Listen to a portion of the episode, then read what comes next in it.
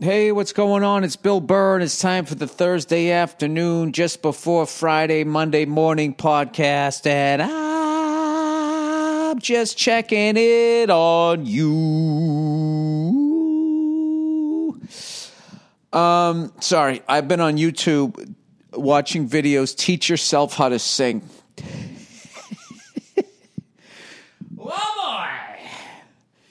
I've lost count. What is this, week five? Week five. All right. This is the only way out of this shit. Okay? I think they either need to come up with a vaccine or a fucking test everybody can take. That's it. Because this fucking self-quarantine shit, it's just not working. It's just not working, people. You know, you got too many mouth breathers. There's too many homeless people. There's too many conspiracy theorists. It's just, how do you hurt them? There's only one way to do it. And that's how this country was conquered. It's done with the gun.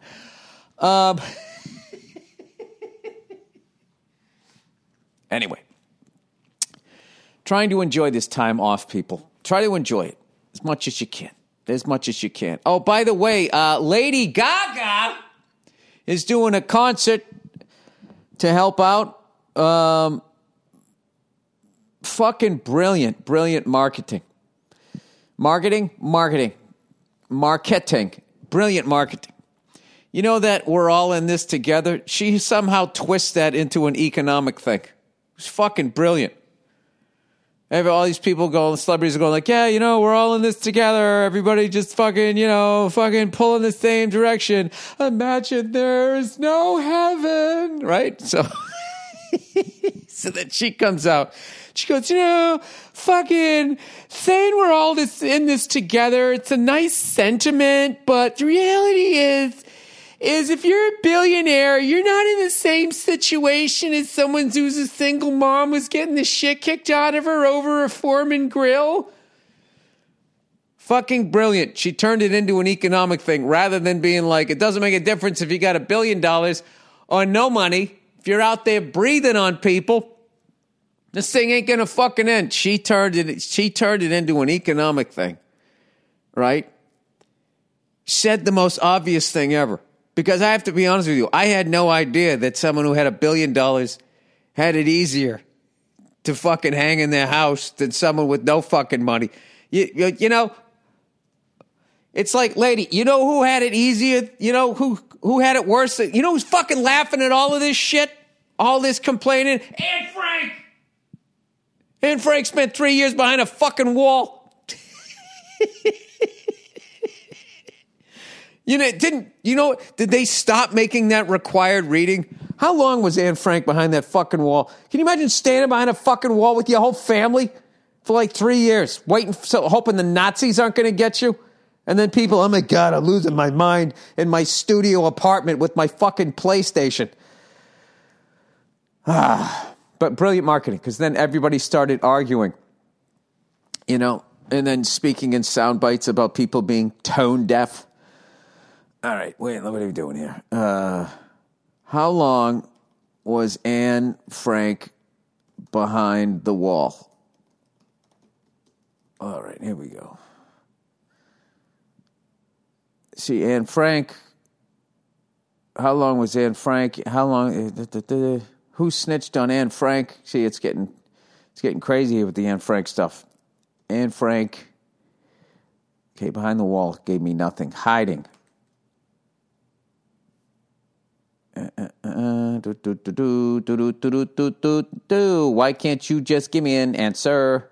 Like, you know what I hate too is, you know, not to belittle Anne Frank here, but when you go, how long should I bake a potato? You know, it used to just pop up and there was an answer, and that now it's all these fucking like super fancy fucking cooking sites. So you just click on one thinking it's going to be typed out somewhere, and it isn't. It's just, you know, ever since I was a kid, I love baked potatoes. I liked him with bacon. I liked him with broccoli. I like him with broccoli and cheese. And you have to go through like fucking 9 pages of them just stretching out this horse shit so you can scroll past these ads that they're getting credit for. All right, Anne Frank. All right. Jesus Christ. 1942, and her family went into hiding. Franks were discovered in 1944. She spent 2 years. 2 years. Worrying that the most evil people on the earth who were hunting her people down. She had to fucking deal with that. And what do we got? We got a glorified cold here. Lady Gaga, I got to tell you, that was masterful. Masterful. Because then everybody underneath started arguing about it. But then meanwhile, they're reading about her concert. It's fucking brilliant.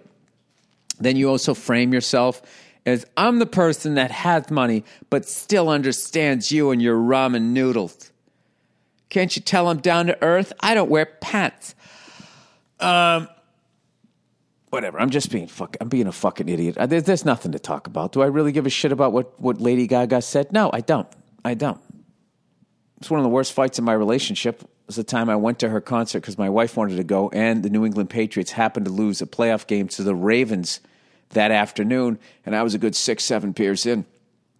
That didn't end well. That did not end well. That was the next day. My wife was not talking to me, and I couldn't figure out why, and I finally had to ask her because I continued drinking at the concert because what else was I going to do?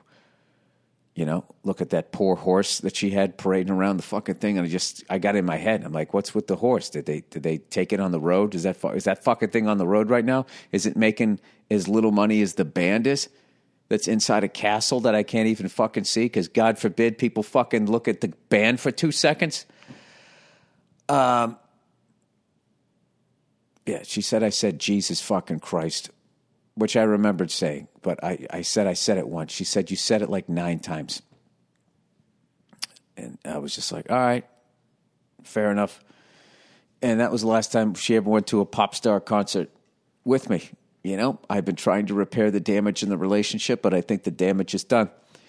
All right, I hate having to fucking do this, but this always happens now, I guess, at my fucking age. Rest in peace, Vic Henley, man.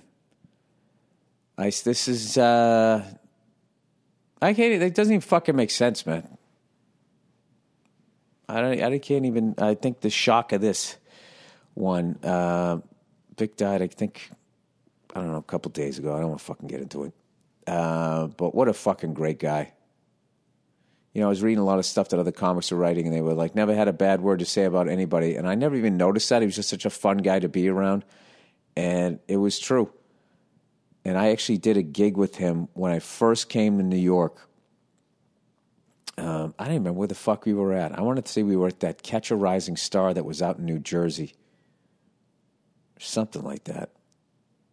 I think that's where it was. And he was just the nicest fucking guy. We rode out together. I think he drove too, which was really cool. Asked if I wanted a ride out there. And just shot the shit. I remember he talked to me like I was a peer, you know, rather than some young kid on the way up. You know, he'd been doing it longer than I had. And, you know, all kinds of life advice. Just a really, really sweetheart of a guy. Unfortunately died over the last week here of a pulmonary embolism, I guess. So Vic Henley, rest in peace. Thank you for being such a great guy. Cool guy and all of that, and gone way, way, way too soon at 57. All right. And now how do you follow that up? You talk about what the dumb shit you watched on fucking YouTube. I don't know why, but I've got into watching animals kill other animals. I don't know why. It just fascinates me.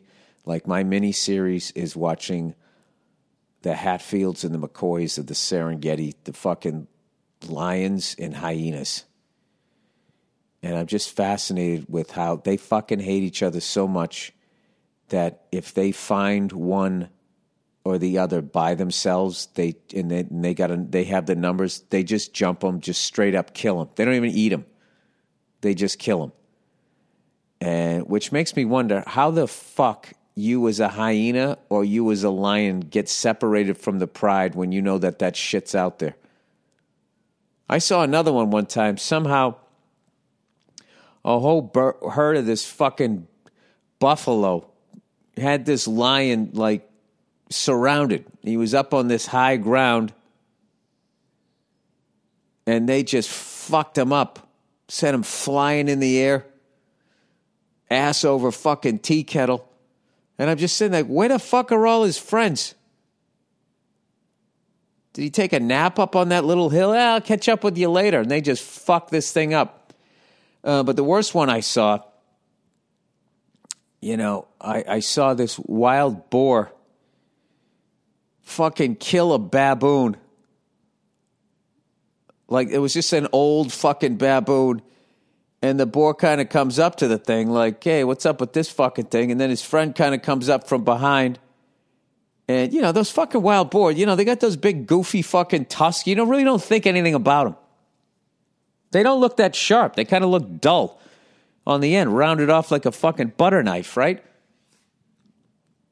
So his friend comes up behind him, fucking knifes the dude in the back, and then fucking takes off. Because I think he's used to these fucking baboons. Baboons are weird, man. You know, they look like monkeys, but when they open their mouth, they look like fucking lions, right? They got these crazy fucking canines there. And, you know, they get respect. Like when lions and fucking leopards and shit, when they go after baboons, they make sure that they're not past a certain age. You know, they get these baboons where they still got their braces on, basically, right? The leopard ones are fucking amazing, man. They fucking just run up a goddamn tree.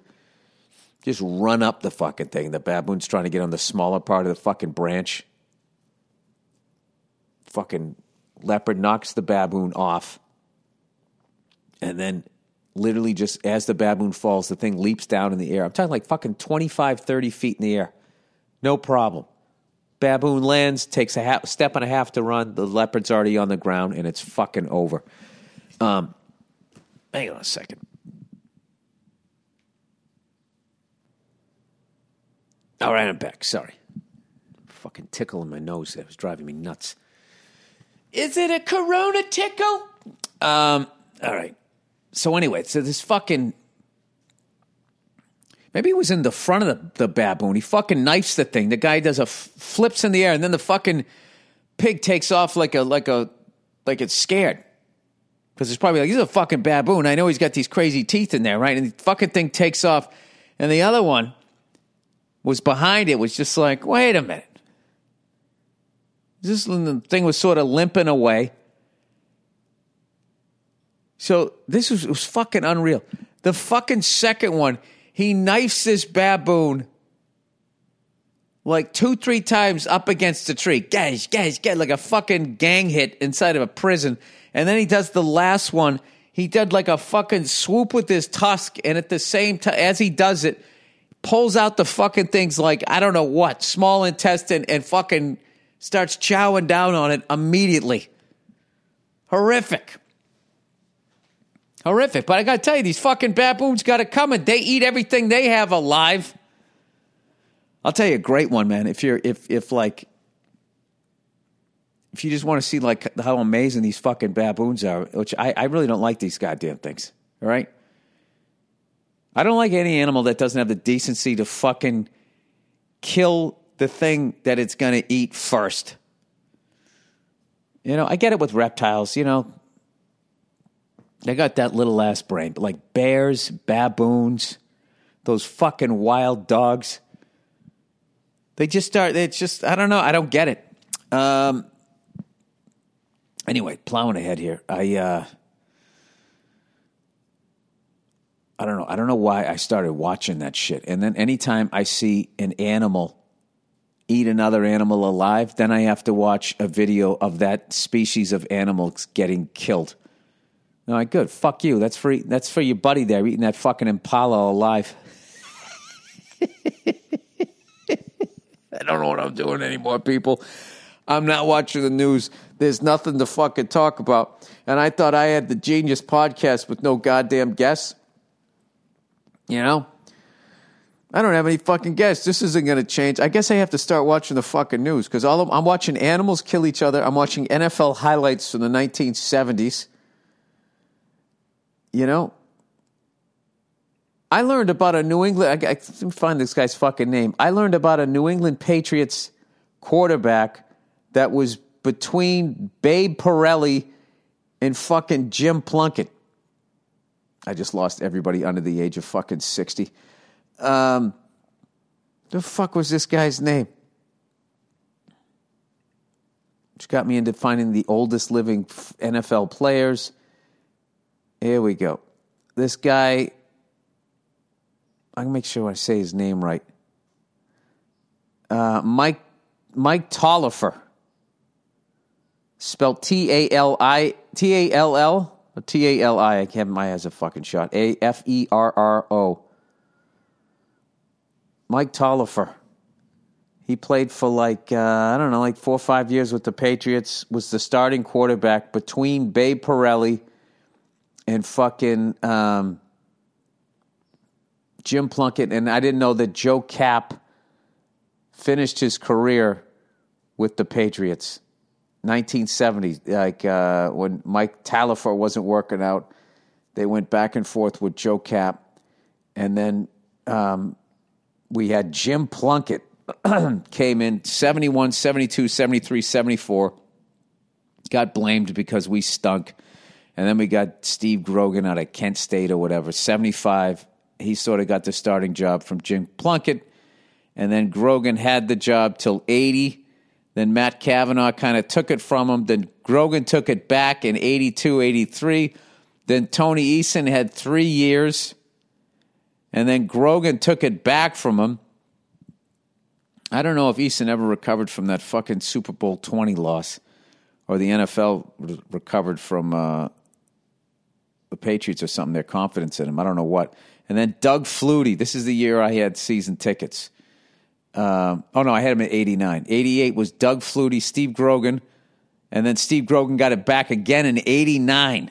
That was the year I had season tickets. It was Steve Grogan, Mark Wilson from the Raiders, Tony Eason, and Doug Flutie. Then 1990, Mark Wilson, Tommy Hodson. Steve Grogan went to third in the depth chart, and then he retired.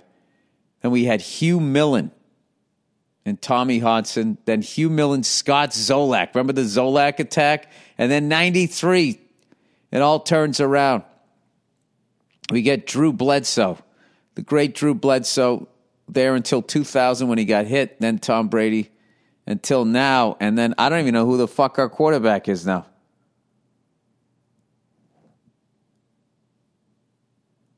Who is it? Do they even have anybody listed? Jesus Christ, who the fuck is our quarterback? Who is the Patriots' new quarterback? Jarrett Stidham. Who the fuck is Jarrett Stidham? Oh, brother. This poor bastard.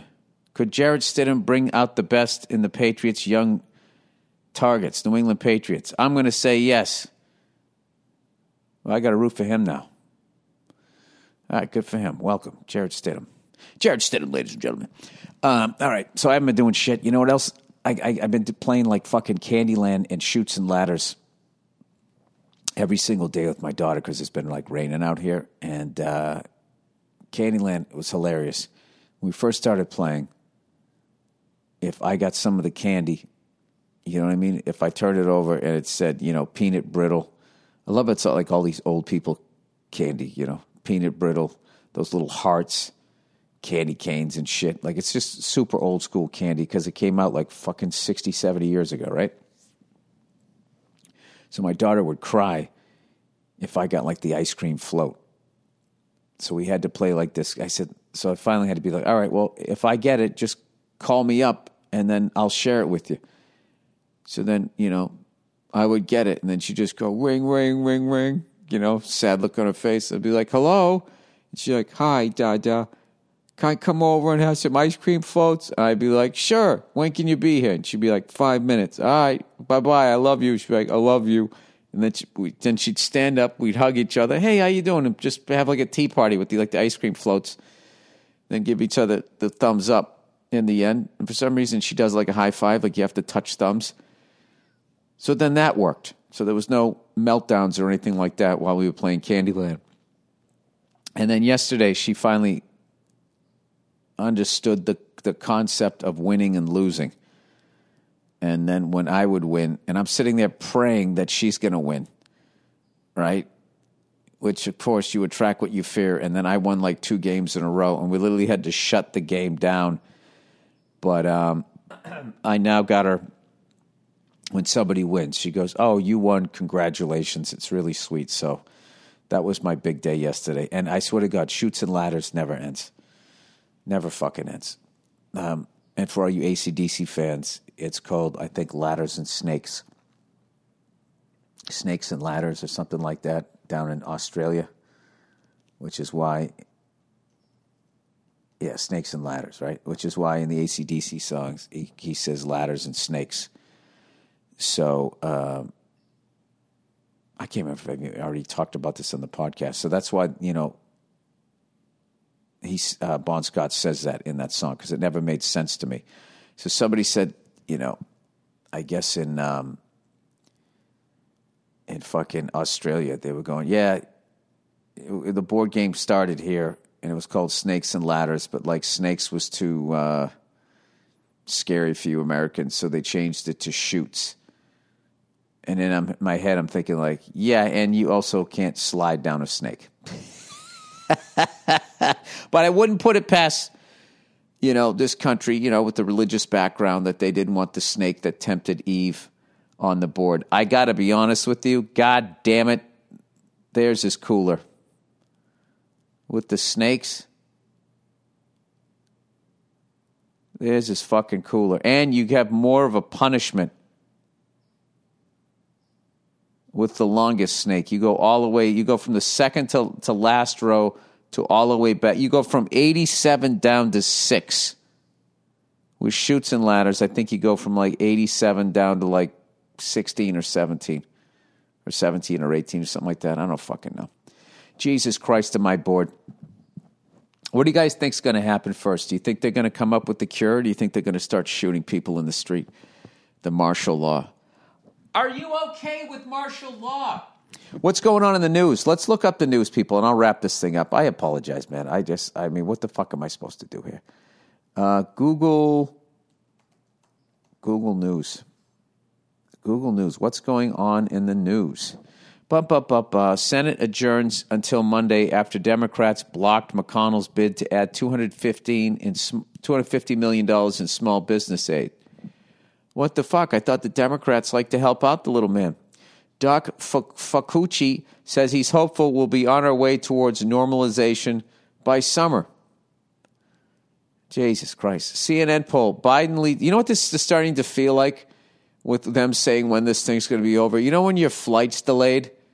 And rather than just saying, yeah, we don't have a plane, you guys are fucked for the next 6 hours, they go, the flight has been delayed for 20 minutes. And then 20 minutes goes by. It's been delayed another 40 minutes.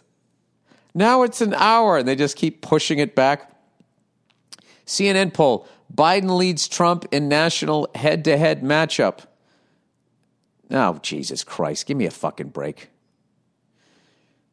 He's not going to beat Trump. He's not as good at being old as Donald Trump is. He's got to start dyeing his hair. U.S. sees another spike in coronavirus death toll. All right. Well, that's fucking depressing. Struggle to apply for unemployment continues across the country. Yeah, I mean, yeah, it's unprecedented unemployment. Essential workers exposed to coronavirus can return to work if showing no symptoms, CDC says. Oh, boy. We have many more questions about Jimmy Fallon's house slide after learning its origin story. Oh, this is a bad one. Edmonton Oilers' Colby Cave remains in a coma. He had a brain bleed. Ah, fuck, man. See, this is why I don't watch the fucking news. All right, the Led Zeppelin song Jimmy Page calls his favorite. All right, here we go. Here's a happy thing. We don't need more corona fucking news. Yeah, it's fucking terrible. And people are turning on one another. Do not do that. Do not turn on one another. Do not start arguing with one another. Fucking hang in there, all right? Just fucking hang in there. Stay positive.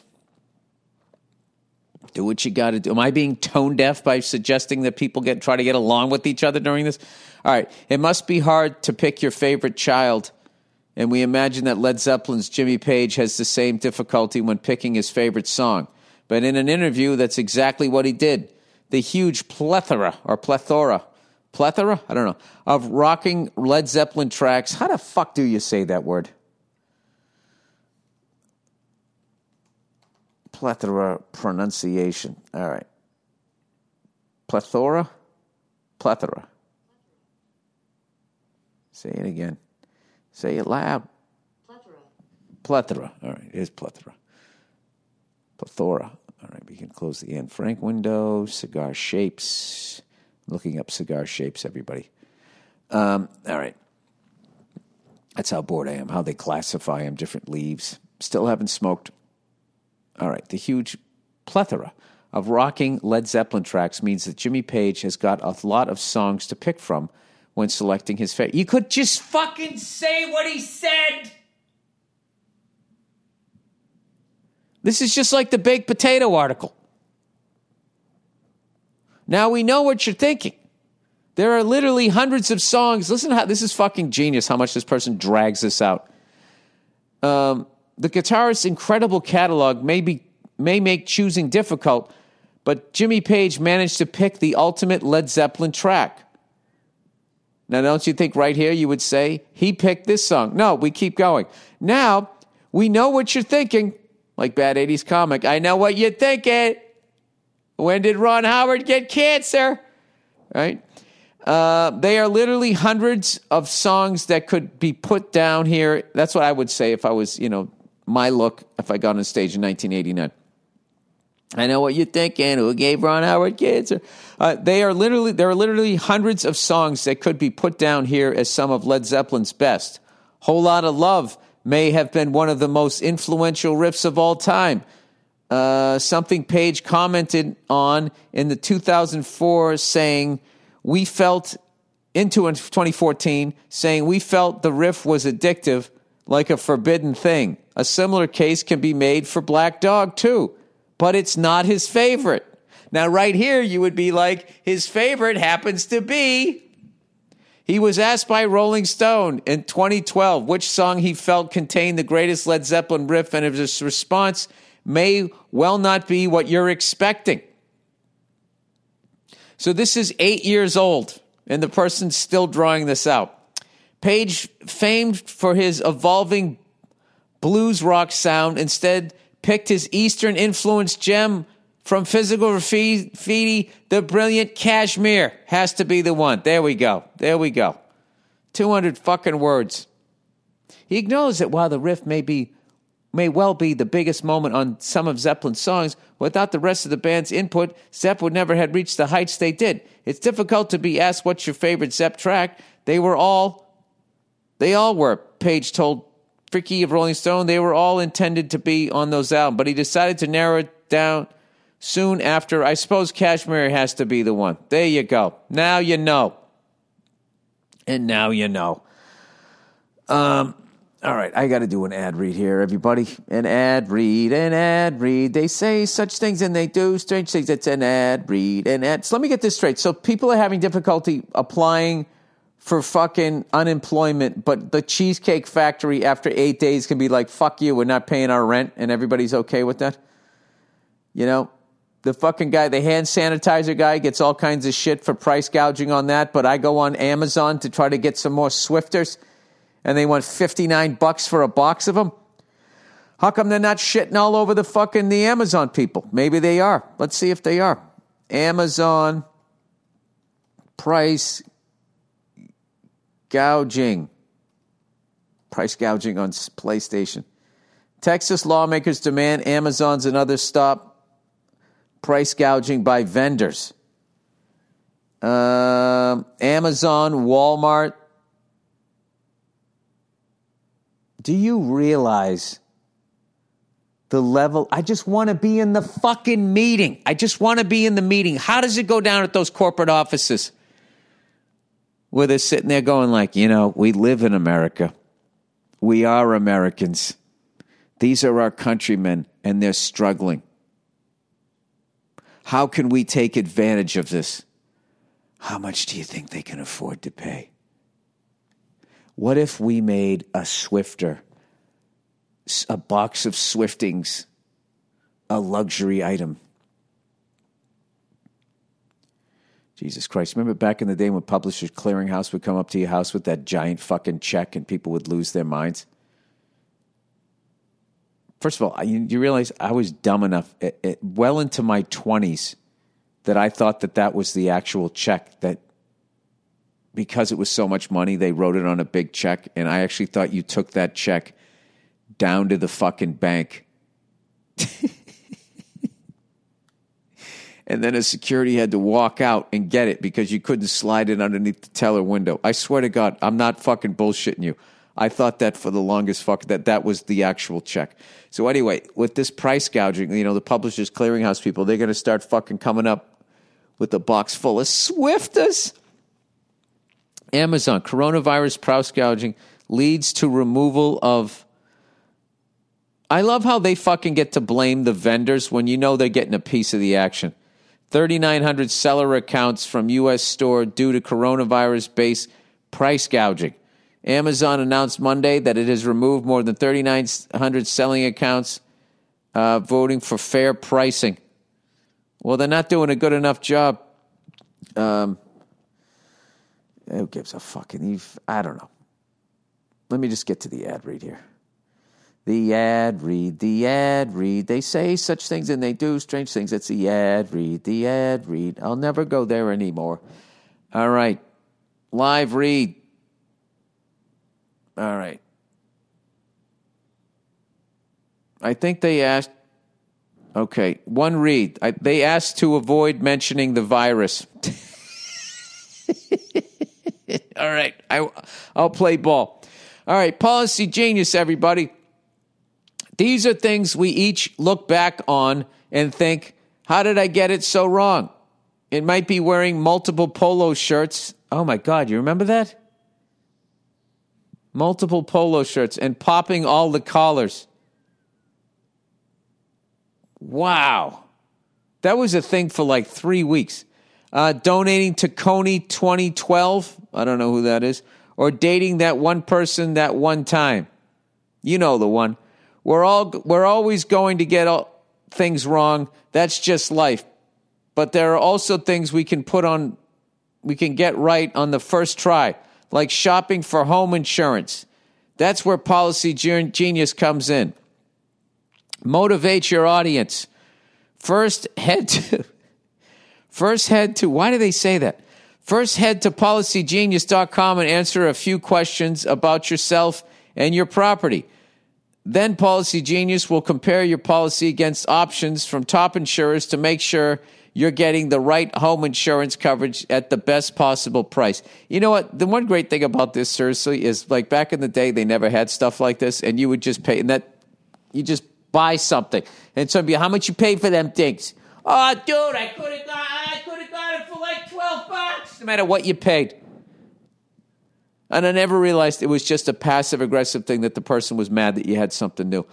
Then Policy Genius will compare your policy against other options from top insurance to make sure you're getting the right home insurance coverage at the best possible price. They save their customers an average of $690 per year doing just that. If Policy Genius finds you a better rate than what you're currently paying, they'll do all the work to get you switched. Own a car too? Policy Genius will compare your home and auto insurance across different insurers and even mix and match to find you savings. So even if you look back on your triple denim days in distress, you'll never be distressed about home insurance with Policy Genius.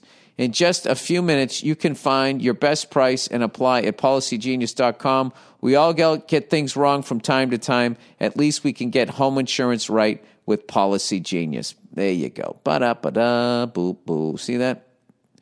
All done.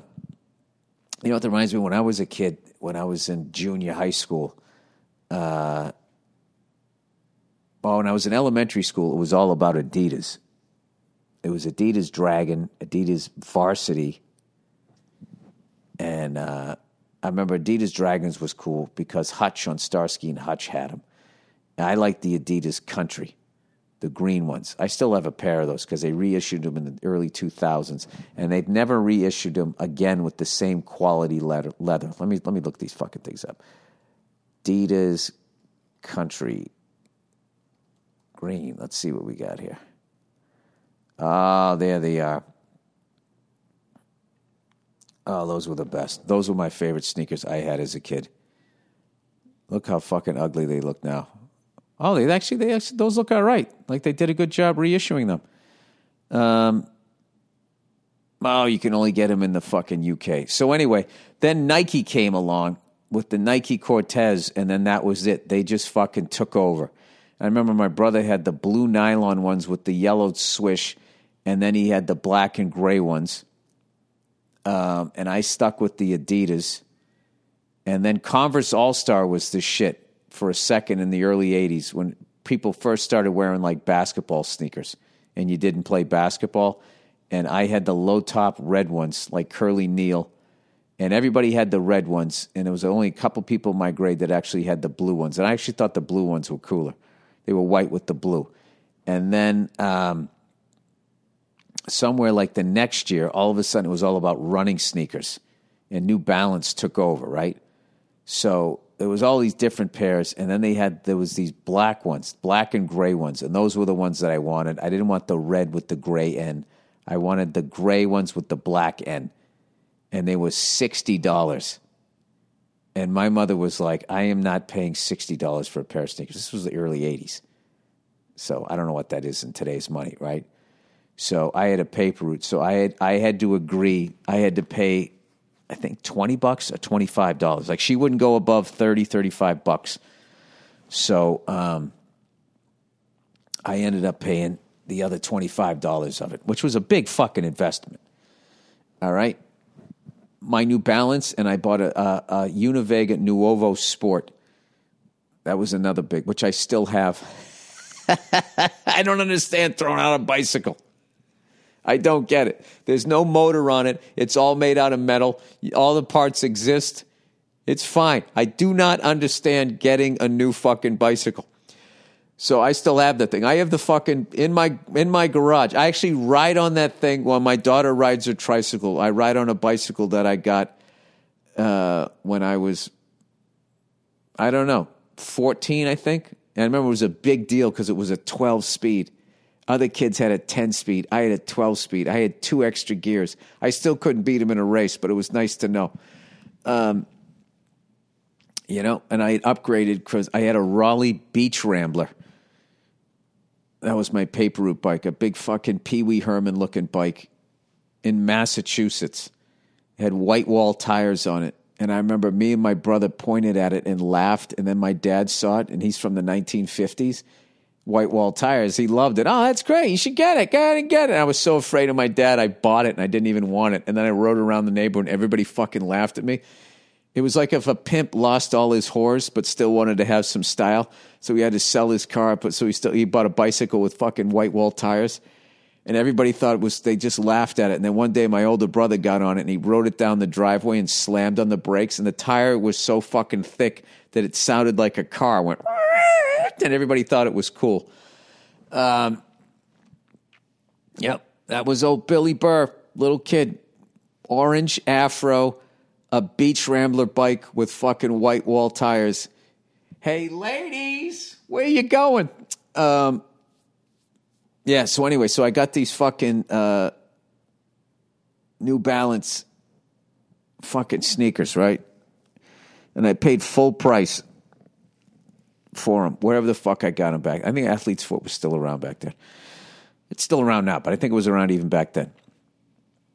And I remember coming into school, and everybody's like, oh, shit, because they were like the best ones, right? And I just remember everybody, how much you paid for them things? How much you paid for them things? I just, during the day, I just kept lying, kept dropping $55. Oh, dude, I could have got them things at Herman's for fucking $48. And I just kept dropping the number. No matter what fucking number I said, somebody said they could have got a better deal, you know? And I think I dropped it too much. And then they said where? And then I had to make up a store. And then they said I was lying. And I just going back. Why didn't I just say I paid full price?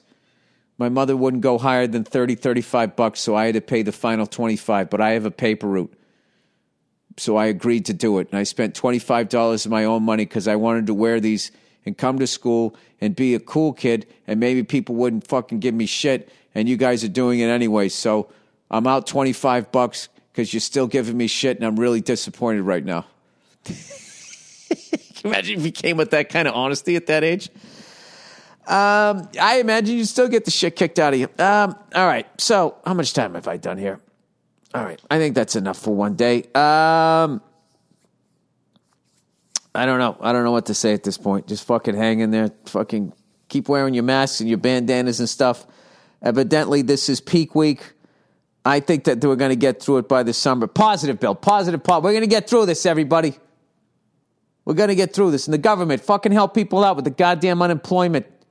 You already take too much of their fucking checks anyways. All right? That's it. Tax the fucking rich more. Make them pay for more. Right? Fucking do that. Everybody helps everybody out. That's it. What is the fucking problem? You know what? This is a great opportunity, I think, to just take down the banks. You just fucking start over again. Nobody's fucking working now anyways. Just fucking start over again. Walk up to the Federal Reserve and say, hey, pencil pushers, guess what? We're printing the money now. We don't owe you any fucking money. Go fuck yourself. All right? And the dollar still has nothing behind it, but it still means something because we said so. Because if you come over here and you give somebody some money, you can get something in fucking return. All right? So fuck all this inflation shit. It has value because we say so, because we have nuclear weapons, right? Then we switch to solar power. Everybody learns how to make bread. We get vegetables growing in the backyard. That's it. You only go to mom and pop. Hey, you only go to mom and pop stores. There we go. You know, we did a benefit last weekend to help out some people that were... you know, in the comedy community, you know, comedians and waitstaff that weren't making any money. So that felt good to do that. And I got to maybe something with All Things Comedy. We can figure out, try to help out some of the listeners of our podcast because that's what you do. You know, that's what you do when shit like this fucking happens. You don't fucking start price gouging. And I don't believe in trying to say fucking divisive shit. You should try to be fucking bringing people together. I don't believe in fucking blaming, you know, this party or that party or the standing president or all of that. Like, everybody's just got to be like fucking relax. And it's so fucking funny with this country how everybody immediately goes to, I need to get a fucking gun because something's going to happen. And I know other countries look at us like, what the fuck is wrong with you guys? And you have to look at it. This country is like one giant, like, you know, we're not all one people. And we didn't get off on the best foot with each other. So I think we go back to that when shit fucking starts going down. I don't know what. But I'm hoping that people will use this as a way to come together and help out other people. You know? So maybe we can do something. I don't fucking know. All right. Oh, you know what I saw? I saw a old movie, Shampoo, with...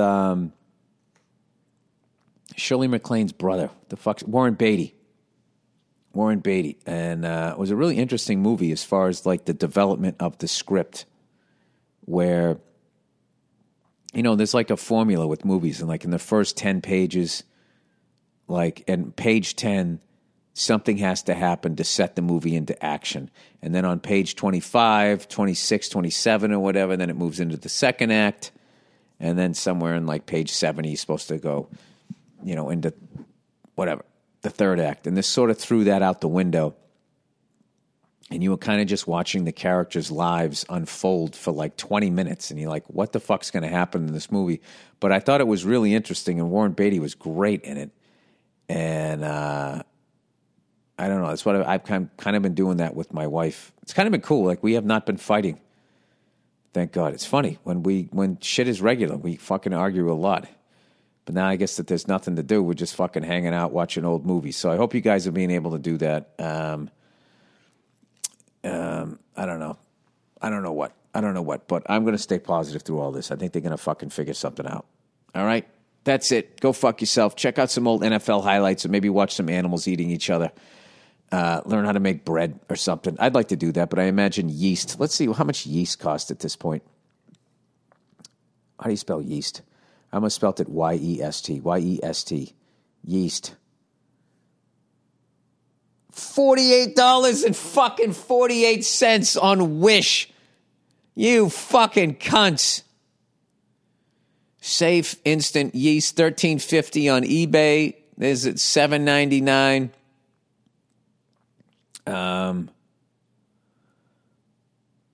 I was actually watching some video. I'll go a little longer. Who gives a fuck, right? I was actually watching some videos on how to make bread. It looked fun as shit, man.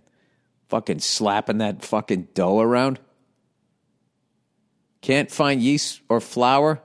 These days, 9 DC area spots are still baking killer bread. What is baker's yeast and where can I find it? Fucking assholes. Fucking assholes, man. Well, there was plenty of fucking yeast a month ago. What happened? Did one douche buy a whole garage full of it? All right. Okay, there's the WashingtonPost.com. Set your fucking politics. Washtonian.com. There's a thing. Can't find yeast or flour. These 9 D.C. area spots are still baking killer bread, just in case you want to leave the sourdough to the pros. I don't know what this is. If this means you can do it without that, who gives a shit? Look at this yeast, and then they got the fucking don't sneeze on anybody fucking Bing Crosby hat with the fucking Sidney Crosby face shield. Look at that. All right. Maybe that's what I could do. Maybe All Things Comedy can go out and pay top dollar for some yeast and then just give it away for free. Crazy time, people. Hang in there. Stay positive. Try to help people out. I don't know what. I guess that's what I got. And fucking stay inside. I'm a broken record here. All right, go fuck yourselves. Have a great weekend, and I'll see you on Monday. Check your pulse. It's proof that you're not listening to the call. Your life's been issuing you the rhythm of a line of idle days. Scared of the world outside, you should go explore. Shades and wander the great indoors. The great indoors. Hey, what's going on? It's Bill Burr, and it's the Monday Morning Podcast from Monday, April 9th, 2012. And we're going to do something a little different this week. Rather than me just sitting here in my pajamas. Ranting and raving. I decided that I would get clothed this week and have a friend of mine come by. The one and only Dom Irrera, everybody. Thank you, everybody. Do you mind if I get undressed? Huh? No. I would feel more comfortable doing this show. I like in the nude. In the nude. Not in just nude naked. Podcast. In the nude. You know, I think it's very fitting that I'm with Dago Bastard like you and we're sitting here drinking the vino. Ain't not for nothing, you mick prick, but let me tell you something. That is funny, isn't it, that I bring red wine over with a little glass? You do, and I was embarrassed that I only had one red wine glass. And the fact that the only thing I've had here is some stuff I brought over, and you had a delicious sushi dinner in front of me. Okay, let me tell the listeners. I thought I told Dom to come here at 7:30, so me and Nia ordered some sushi. And evidently I said 7, and this guy's Johnny on the spot. 7 o'clock, right as the sushi comes in. Professional. I delivered it, didn't I? I know. And then you showed up. The only thing I could offer you was the fucking wine that you brought. Do you want some edamame with your wine, you said to me? Well, listen, let's quit fucking around here, Dom. All right, let's get serious about comedy. We know, yeah, let's sit there. I want to know about your process. When you sit down, Dom. When we're going to talk about comedy here. You're talking about my instrument, how I tune my instrument. Yeah, we're going to talk about two comedians. We're going to sit here for an hour and talk about the logistics. Is that the right word? You can use that word. Yeah. When you put the pen to the paper. Wow. Hey, did you see the... you get a little heavy now, Bill. Did you see the Masters today? I did. And were you happy that Bubba Watson won it? You know, I like seeing different people win. The thing that's amazing to me is the nerves it takes. Well, you know, a friend of mine's a scratch golfer. He goes, the one guy goes, why don't you turn pro? He goes, you have no idea the difference between me being alone out on a course, you know, hitting a 70 when compared to, you know, millions of people looking at you. Yeah, you know what always blows my mind at those PGA things is when those guys go to tee off and they hit it like 300 miles an hour, all those people standing just off to the right and the left, sitting there with their face just like they really trust like they're looking for a subway to come. Yeah, yeah.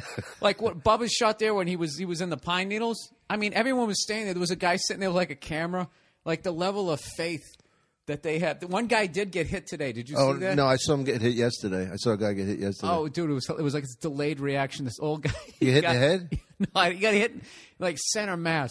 You couldn't see because there was people, but it was low enough where it wasn't his head. Yeah. And it looked like he was walking around looking for the ball, and all of a sudden he just sort of collapsed by this tree. And then the announcer just goes, oh, dear. One down. Somebody got hurt. And just whispered it. I wonder what would happen if somebody got killed, like got hit in the temple. You think they'd stop the match after they took the ambulance, took the body away? No, I think that they would keep going, but not say that he was dead. It would ruin. Doesn't look good. Yeah, it would ruin the spectator part of it. We'd then have to all be wearing helmets. Right. And stuff like that. And years later, people goggles. Years later, people would watch it on YouTube the way you watch like a goalie back in the day that didn't wear a mask. Right, right. Like, this guy's out of his fucking mind. Look at them standing there on the fairway. Do you play golf?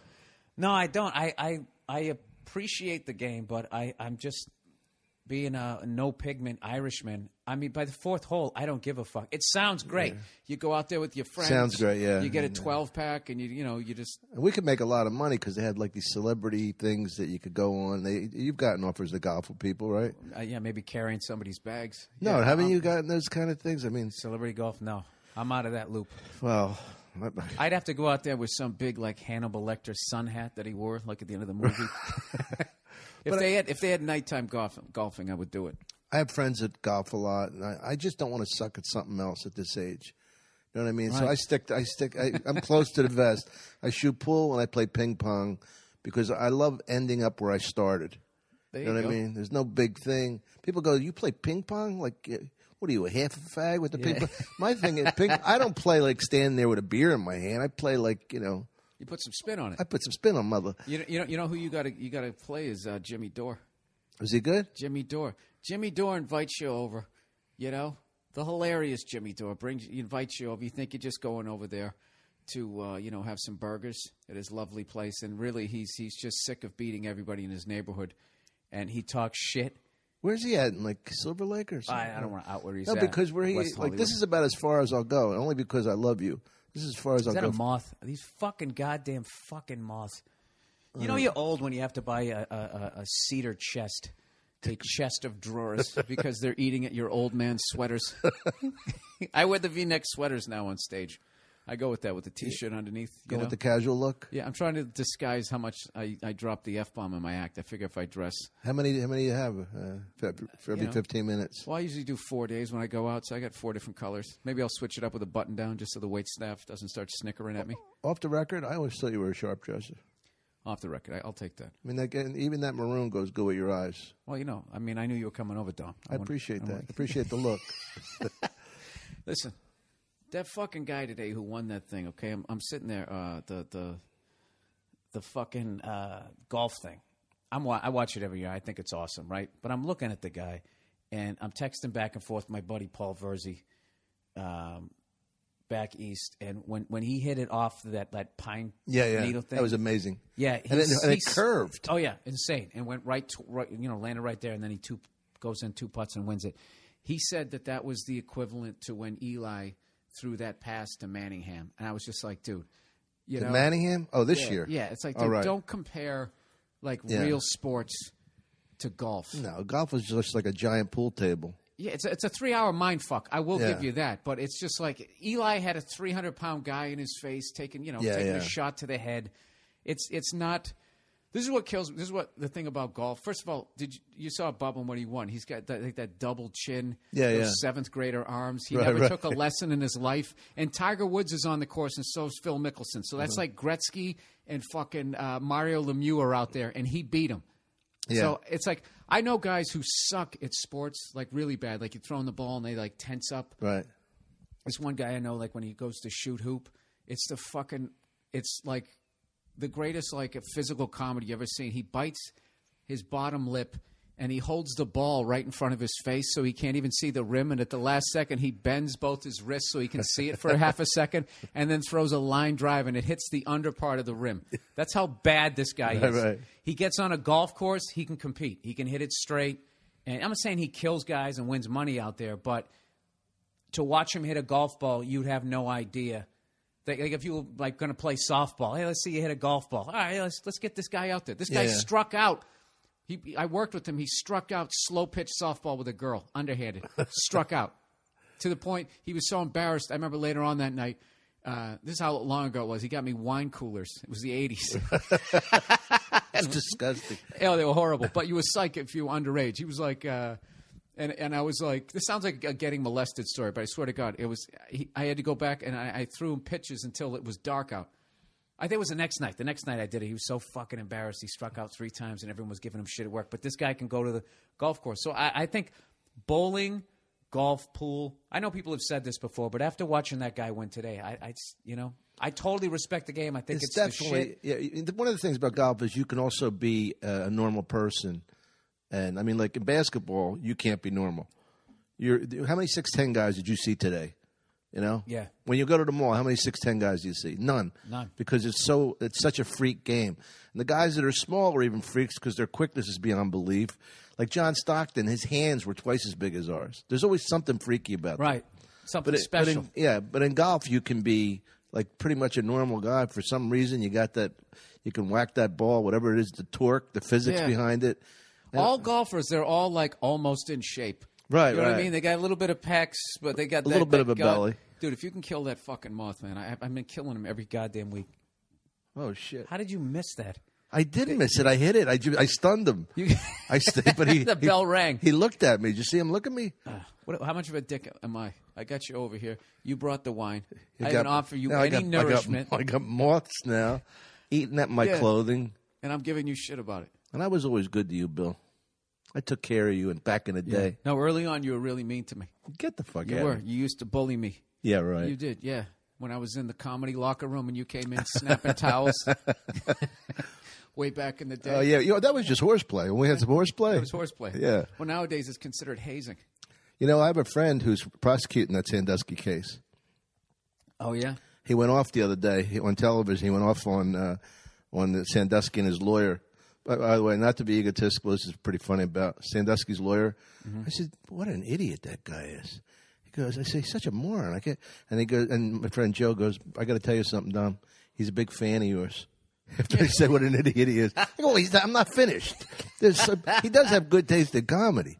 How many times? That's a great thing to bring up, though. How many times have you made fun of somebody in your act? They're like a cartoon to you. Yeah. And then all of a sudden, 5-6 years later, you're standing in the room with them. Oh, yeah. And then you're just going, oh, my God, did they hear what I said? Well, one of my first jokes that was a closer joke in my act was before I did the Tonight Show, I did Star Search, right? Now, when you did the Tonight Show, was it Leno or? Oh, no, it was Carson. Carson, Jesus. But I did the Tonight Show. But before I did the Tonight Show, after I had done Star Search, I had a joke about Ed McMahon.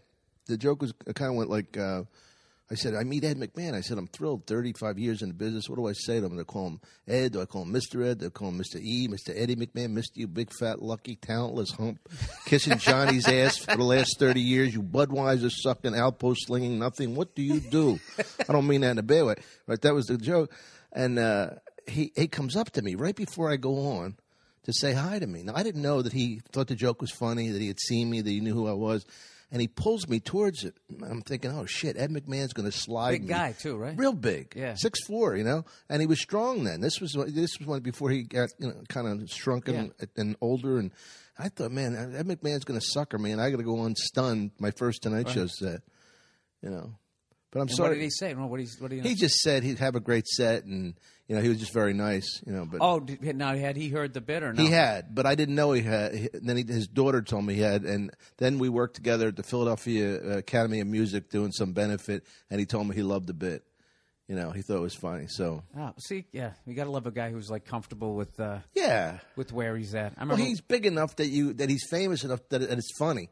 So in that sense, you don't do jokes about. Not to talk about comedy, but how fucking nerve-wracking was it to do the Tonight Show with Johnny Carson? Because there was that whole thing that you couldn't just go out and have a good set. No, you had to get the okay sign or the thumbs. Right. Okay was like you did good.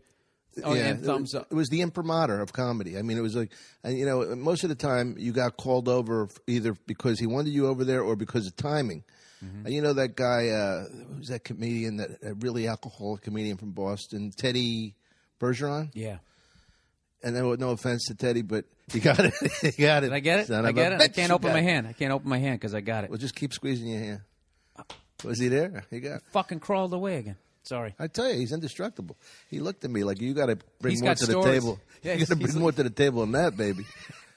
But Teddy apparently did too long, so they brought him over to the thing. You know, but what you were asking me before is an interesting thing because there was no fun in it. There was no joy in it. All it was a passing through some worm tunnel. It was like the White Apollo in a way, but rather than the crowd, it was like he was going to boo you by just not bringing you over. Yeah. And I remember looking out into the hills in Burbank thinking, I'm going to run away. I'll start a new life up in the woods. I really did because I couldn't. It was so – there was no fun. My fucking head was pounding. Are you allowed to curse? Yeah. My head was pounding. I never get headaches. I got a pounding headache. My heart was beating like a rabbit's, you know. And then I got off. He gave me the thumbs. He told me, we got to have you back. And that was it. And then, like how many like hours of just absolute relief is that? Oh. That must have just been unreal. Yeah. Dude, that's what I always – the amount of times I think that, like, why do I do this? Is you're standing there before you're going out, like – because I'm actually a really introverted person before I started doing this shit. So now I'm just sort of a loudmouth asshole. I kind of grew into, you know, just from being on stage. But, like the first – I would say, like, 8-9 years of doing this shit. The amount of times I was just standing and waiting to go on in some fucking impossible situation, some awful college. Oh, yeah, like Nick's third show or something. Yeah. Were you around for those days at all? The Nick's Comedy South Boston? I started at Nick's. Yeah, luckily the guys, the Boston comics were good to me, but that was a tough place. Oh, it's brutal. That was tough if you were from Boston. Third show Friday. Yeah, and then they would put like 10 fucking Boston headliners. Yeah, but see, they took care of me. You know, like Gavin and Sweeney, they all looked out for me, and they didn't try and bury me. You know, for whatever reason, you know, we always got along, so it was different for me. Like I heard Richard Lewis was so upset because Sweeney goes, follow that. Right? Follow that, all my stuff, my esoteric stuff, Boston stuff. And Richard apparently hid under the stage till everybody left. Yeah, Jesus Christ. I heard. Yeah, I don't know why they used to do that, but I guess they used to get territory. It's really kind of a funny thing considering I didn't have to go through it and I wasn't from out of town. Yeah. The fact that they'd be like, you know, what do you need headliners for? We're here. We can close these shows. Yeah. And that you would – because so many comics do, when you go on the road, try to bury you. But they never have the audacity to just say, like, follow that, you know. Yeah, I have to say, they always watched my back. They were always good to me. But does your audience... But then you ended up stealing from the club. And what happened there? I stole from the club? Yeah, you don't remember that? Yeah, yeah. Well, you know, I saw some cash. The guy went out and... do you know... did your audience know that you were one... I was part of the... I'm sorry. That's all right. We got to do a commercial here anyways. Hang on one second. I got to fucking type in this stupid password. All right, here we go. Stamps.com, everybody. Dom, I don't know if you've heard about this. What's that, Bill? Do you hate going to the post office? I hate it. I absolutely can't stand it. Why, do you have a suggestion for alleviating that? Wouldn't it be great, Dom, if somehow you could have the post office within your own apartment? Great. It'd be unbelievable. It'd be unbelievable. What if you could? Wait, you know somebody that could do that? Oh, this guy, Stamps.com. You can print out. What's his name? Stamps.com. Stamps. It's I thought his name was Stamps.com. Yeah. Stamps.com? Stamps.com. I'm actually using this product. You print out stamps. They give you a scale. You have to shout. I send out my – this is the excitement. Yeah, this is the hype. Oh. They give you a scale. Stamps.com. Yeah, you can weigh your packages, or maybe the lady you're seeing. You know, have a little foreplay with it. You can weigh them in your house? Yes, you can weigh them right in your house. You put on a little visor. Dude, it's awesome. It sounds like a great idea. It is awesome because every time I go down there, there's always some, you know, yeah. I can't say the word. I can't curse during these ads. I got in trouble last week because I dropped the C. No. Yeah. Well, see, I don't go to the post office because I have a business manager and all, but, you know. At your level, I guess you still... oh, you want that behind-the-music stuff where they steal all your money? That's good. Did you sign away your power of attorney? Stamps.com, everybody. If you act now and you use my last name, Burr, you can get a no-risk trial plus a $110 bonus offer that includes a free scale and $55 of free postage. Are you serious? I swear to God. That's Don't good. Wait, Dom. Go to Stamps.com before you do anything else. Before you I can't finish podcast. The show. I got to go out. All you have to do is click the microphone at the top of the homepage, and you type in my last name, Burr, B-U-R-R, for this special offer for my listeners. If How much do you get back? Sick and tired, I get a flat free. They give me fresh microphones for every show. Now what about, I'm going to kill that moth right there. You get a scale? Dead. You get a scale? Tell me what you get again. Just you so get I can... a scale to right. weigh the packages. Okay. You get $55 of free postage. Wow. That's a hell of a deal. That's a very good deal. Yeah, and people are Stamps. Responding com, to it. Huh? Stamps.com. It's a hell of a deal. Yeah. That should be in that bumper sticker. Yeah. Stamps.com. It's a hell of a deal. All right, back to the podcast here. Now, does your audience know that you were the one that I was the one that kind of sparked, not sparked, but kind of set you up a little when you did that brilliant rant in Camden? Oh, the Philly thing? Bill? Oh, yeah, you went on before. Yeah, you were one of the other ones who went to the and you also, they started booing you, and you didn't leave. But for some reason, they didn't put that on YouTube. No, I told them that I make $12,000 in 10 minutes. Fuck you. No, I remember you standing there going like, why would you think you guys could make me leave? And they actually paused from booing you for half a second. But it was only the people in the back. But the thing I loved about you was you were like sticking up for me, and I thought that was really cool. And you went, they booed Dom Irrera? Dom, you're one of my heroes. Well, come on. I remember when I was in Boston and somebody knew you, a headliner. And was saying that, the other night Dom was in town and we were shooting pool. And I remember thinking that was the most – he knows Dom Irrera. Oh, so I was psyched to be working with you. And not to mention, do you remember that lineup that night? Yeah. The way that they were being – because everyone went out there and there was that dance motherfucker vibe. Dude, as far as I can remember, it was Rich Voss, Tracy Morgan. Yeah, I remember Tracy. Patrice O'Neill. You, Bobby Kelly, me. Jimmy Schubert. They booed Jimmy Schubert. They didn't let him say a word. He says, I bombed. They say, you can't bomb if they don't let you talk. You can't bomb when it's still light and you're standing outside and half the crowd is sitting down. Right. That poor bastard brought half his family there. But the funniest... I know. Jim Norton, yeah. Ralphie May.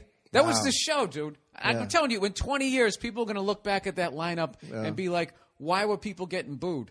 But, they were drinking all day. It was crazy. It's outside. Dude, can I tell you something? My karma, I deserved it because, like, in 1988, I went to go see Dice Clay at the Worcester Centrum at the height of that of the Dice stuff, and an unknown Eddie Griffin was opening for him. Worcester's a great town for comedy. Yeah, and we were all booing, and I was booing too. Who was too. Eddie Griffin? Yeah, Eddie. It was. You were booing Eddie Griffin? He wasn't famous. I wasn't a comic, and I was doing that moron audience thing. Like, yeah Dice is gonna love us, because we're doing this, yeah. You know, because we want Dice to come on, and Eddie Griffin stood there going, yeah, fuck you, motherfuckers, I'm not getting off stage, and people kind of like, whoa, oh, we thought you were just gonna run off, and then he ended up killing, doing that Michael Jackson thing that he did or something.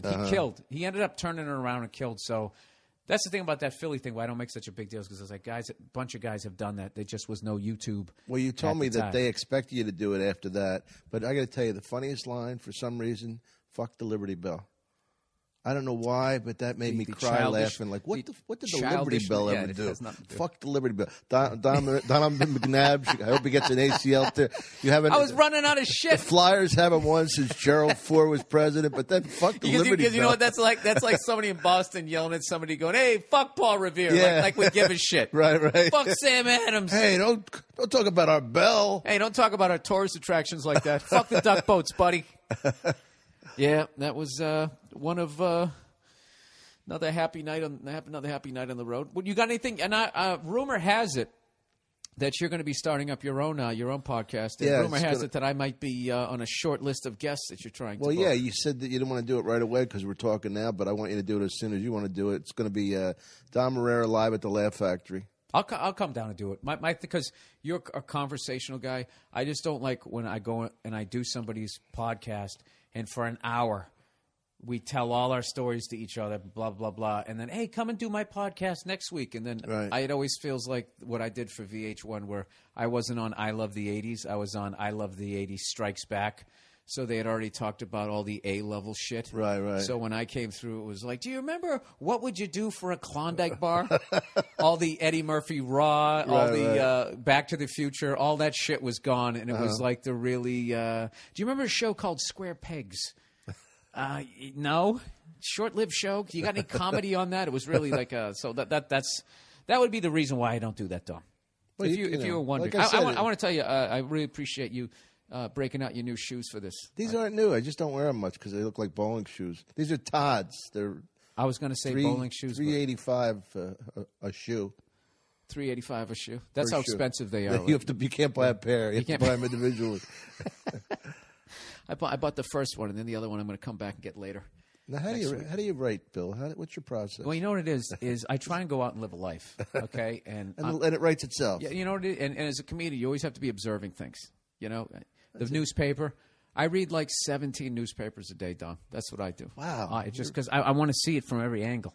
So you're more of an informative person than an actual comedian. You don't even go for laughs. Oh, no, not at all. Well, you've seen my sets down there, Dom. Yeah, well. Well, Dom, that's what I always loved about watching you on stage. I didn't go for the laugh. Yeah, I didn't pander to the crowd. Yeah, and your ability to just stand there. And have them stare at me. Yeah, and just not walk off stage. It was just amazing. Bill, I want the crowd thinking, I'm more of a motivational speaker. When they leave my show, I want them to think, fuck, I could do that. See, that's what I'm about. Absolutely. You with the laughs and the killing. It's old school. I like the teaching. You know what I love when comedians say a true story, like that makes a difference. Like they're going to leave. Savor, yeah. No, it's a true story. Yeah, but they're going out at the end. They go, you know, a second guy, I didn't think he was funny, but talk about integrity. My God, he was honest. I think those other guys made that shit up. That really funny shit. No, but you know what I love is you still come down and work out, and I always work out. I feel like there's just a handful of us who, once you start selling tickets on the roads, will still go down. I don't know why guys take off nights like that. I mean, I understand it. Like if you're married and like I'm single right now, but even when I wasn't, my girlfriend didn't understand. I go, well, I'm trying to get better. Right. What do you think? I said, you know, like you can't say like when I did the Tonight Show, that was 1987. Right. That's a long time ago. That, you know, you have to practice. I can't go if you play basketball, you can't say to somebody, you know, I usually score 25 points a game. And he's going, well, you know what, pal, you scored 4 tonight, so you know, you want to be good. I mean, I know you have the same motivation that I have to keep improving. You're not really competing against anybody else. You just compete with yourself. Hey, I am competing with a lot of people. Who are you jealous of? Who really makes you angry? Success? You. There's just something about, you know what it is? I've always been jealous. You like my lack of height, my swagger. My tough guy. You know, a lot of people don't know about you is your arm wrestling abilities. Mm. We were talking about that last night. Not to be a name dropper, with Renee Zellweger. Cute. You ever see her live? Beautiful. No, I've only seen her in the movies with that fucking guy who looks like Phil Mickelson, but he's from England. The guy with the hooker. Oh, yeah. Should have been like on the $20,000. Yeah, the one. What was that hooker's name? His name was like Philip North. What the fuck was his name? No, I forget. Harry Harrington. No, that's something. Bobby Bittman. Yeah, it was like Phil Rosenthal. It was like something. Was it Phil Rosenthal? He's the producer of Riddler's Raymond. No, he's what the fuck was his name? No. Harry Crumb. No, no. I know I'm terrible at names. Harry, you're really terrible. It's not even close. Hugh Grant. Hugh Grant. I knew there was an H. How the fuck's Harry Harrington, Hugh Grant. I knew there was something like that. What was the hooker's name? Remember? That would be a great memory. That'd be a great recall. It was like Destiny or Divine Brown. Holy shit, you're good. Bang. I thought she was hot. You have to ask her with a question now. I thought she was hot. She was hot. She was hot. She you know, and that's one of the great things about being a hooker here in L.A. Just like everybody, at any moment, you don't know who you're going to run into. What exposure. A movie star. It was great exposure. Well, how about the Eddie Murphy thing with the transvestite? Was that ever proven, though? Well, I think it was proven that he, you know, nobody could ever prove that he didn't know it was that he knew it was a man. But you don't go to Santa Monica Boulevard and pick up regular hookers. What if you were just going to swing by Yum Yum Donuts? You just happen to meet him. Look, I don't. Eddie Murphy's a brilliant actor, and all, but I mean the thing is. By the way, what is with all the What's the deal? What's the deal with all the donut places out here? Who are these people, and why do they eat so many donuts? Why? I don't know. I don't have a. Do people eat donuts? Dude, I've never seen so many. Not only so many fucking donut shops out here, but they're all like seem to be independently owned, and everyone has a different name. There's Yum Yum Donuts. Go Go Donuts. I know there are. Oh boy, I got some donuts, and everybody out here works out. Pastry with a hole. Eating all these donuts. Pastry with a hole in the middle. Does your friend Renee Zellweger eat a dozen and then fucking yak them up in a dumpster? She's beautiful. Oh, yeah? What I was going to say about her. At any point when you were talking to her, did she do some sort of touching of your arm or maybe tapped you on the knee and it just made you feel like a little boy again? Well, she has. Made you believe in Christmas. She's very, like her whole... aura is really positive, and her chi is right in the middle of her chest. She has a centrally located chi. But you know how I met her? Listen to this. Talk about a name dropping thing. First, on a Sunday night, I'm in Cleveland. It's snowing sideways. It was so bad out. Next day, tell you, folks, it was snowing. I'm telling you, it was snowing. Talk about snowing. I'll tell you. Hey, it's coming right off the lake. It's a lake effect snow. It's not real snow. It's lake effect. You see the difference? I'm sitting in Cleveland. I'm looking out the window. I'm thinking, I'm not even going to get out of here tomorrow. I had to go to a reading. Ready for this? Name drop city. Sean Penn had called me up. Jesus Christ, Dom. I know. Wait, there's more. So I'm jealous of you. To read with Chaz Palminteri, De Niro, Renee Zellweger. Oh, go fuck yourself. For what? For a movie, a comedy movie about that. I was supposed to play De Niro's brother. Now, Bullets Over Broadway? Yeah, Bullets Over Broadway. No, this is just last year. The matter of fact, they called me a month ago to come in and read the rewrites with them, but I couldn't make it. I had bronchitis. But I'm sitting there, and I've really turned into Woody Allen because at the end of the thing, I just got kind of a crush on Renee Zellweger, and she's so pretty and such a good actress. And she says, "You were really good." She goes, "I hope I get to work with you, babe." And she said, "Babe," and I went. I was walking down the steps alone. I'm going. She called me, babe. Oh yeah, babe. Isn't that unreal? Yeah, yeah. The power of a beautiful woman. Forget about if they're famous. Yeah. I did a show one time and down Irvine, down at the mall there, and at the end of the show, this woman came up and just really quickly shook my hand, and then said really funny and then left. And I'm telling you, it was like fucking electricity. Yeah, yeah. Was in her hand, and it was the chick from the Whitesnake videos who walked around in the white dress. Yeah, yeah. Still looking good, but like, and I had no idea who she was, but she just had like that. Like there was no way she wasn't going to become famous. I'm telling you, dude. She shook my hand, and it was like fucking a lightning bolt went through it. No, there's definitely energy to that. And she's like, I don't know, pushing 50, and there was all these other 20-something-year-old hotties, and I'm watching her go out the door like, who the fuck was that? Yeah. Well, you know who was hot like that? You ever wish that you had that sort of electricity, Dom? You ever wish that you had that sort of? I never, you know. Even when I was good looking, I wasn't that good looking. Yeah, the it factor. You know what I love that? Who's bit? Oh man, I can't forget his name. Guy passed away. It was one of my favorite comedians. Richard Jenny. No, the former W.C. Fields. He used to do. Abe Vigoda. Abbott Costello. He was a former teacher, and he used to do that. Oh, Welcome Back, Cotter? Nope. He passed away. Fuck, man. Now it's becoming really stressful, this show. Redhead with the mustache. Dennis Wolfberg. When he used to do that. Why did you just say that? Because I'm bad with names.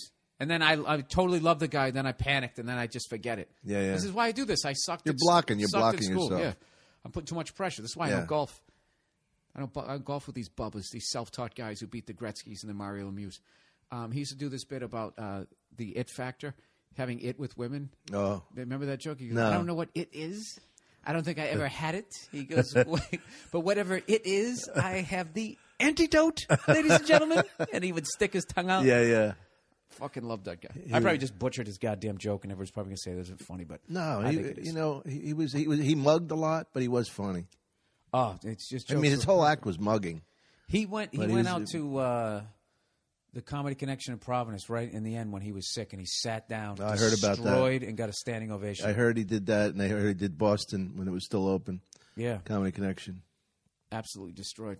You know, I heard one time you did a set half sitting, half standing simultaneously, and you fucking destroyed. You know, what cracks me up is like I see like Brett Ernst, the kid. You know, what is he like 39, good shape, whatever movie he is, star looking guy, yeah. And he sits down after about 2 minutes on stage. We don't 15 minutes to Comedy Store, all day long. We don't work. And then he sits down. He takes a break after 2 minutes. Oh boy! Anybody else tired? He looks like he could do like 40 pull-ups. Just when he wakes up, he could do it. I'm sure he could. Yeah. Well, I'm glad we finally got to that. About 40 minutes in, 30 minutes in, that we realized that Brett Ernst is one of the more lazier guys out here. Would you say? He's a lazy, funny comedian. This is the kind of things. I mean, I can't believe you got me to admit certain things on the show, or you're about to. I'm going to make you cry is what I want to do. I think somehow Brett Ernst killing while sitting down and being better looking and in better shape than both of us. I think this is going to lead you to crying. Well, I realize now, you know, like, look how much weight I've gained, right? Now, you know, I've gained, since I've known you, 30 pounds, right? And I know that. I can't tell. Well, you don't really check me out. You know what it is. Oh, Doc. Look at my head. My head is bigger. Well, you're wearing that slimming black T-shirt. I've got a Barry Bonds head. But it's interesting because now, and I don't even know if this is a bit yet, Bill, but I think there's something in it. I have to look. I don't like women my own age. Right. You know what I mean? I can't fake that I get aroused by them. I always wondered that. No. I always wondered. I mean, I wish I had that kind of love or something, but I need like a hot young chick. But the only hot young chick I'm going to get has to be flawed. Right. She's got to has daddy issues inside or outside. Yeah, yeah. She's got to be messed up in some way. But that's what I'm looking for. How many strippers have you dated? Only a couple. I was in love with one. How old were you when you made that move? 2 years ago. You fell in love with a stripper. I fell in love with her. Yeah. Well, first of all, is this a country song? She was. Really fell in love. She was not stripping at the time. She was bartending and just giving an occasional lap dance. Okay. You know, and really beautiful girl. I think I've been to that bar. And fun, but I tell you, OxyContin and alcohol really mess you up. Yeah. I don't know if you knew that. Yeah, I got some. But I still love the girl, but she's. I don't think we're getting back together. No, that Oxy. Her husband and her two kids. Keep blocking us. Oh, Jesus, Dom. You're making me feel good. You're making me feel good, some of the choices I made back in the day. Dude, Oxy is that's... It's heroin, right? Yeah, that's one of those things, like even when you get off it, I don't know that you're ever, depending on how long you do it, the same. I lost a buddy of mine to that. Oh, really? And I got another one. He's not doing so well. Did you grow up in a neighborhood that was a lot of drugs? Not like that. Not like that. It was... I grew up, you know, it was cul-de-sac bullshit. It was weed. There was the weed guy. There was the bookie, and then there was, you know, booze, obviously, but you know, and some coke when you got older. But like nobody was doing like heroin, and crack was like you're out of your fucking mind because everybody thought if you smoked crack, that was it, you were done. Well, like, they say you get addicted the first time. Now, that's what they said. But I got friends of mine who did, and they're like, yeah, okay, it was all right. Oh, really? Yeah. Well, maybe they were addicted to other things. They didn't have time to be addicted. Maybe they're just better people than us. Maybe they're better, stronger. You have good friends.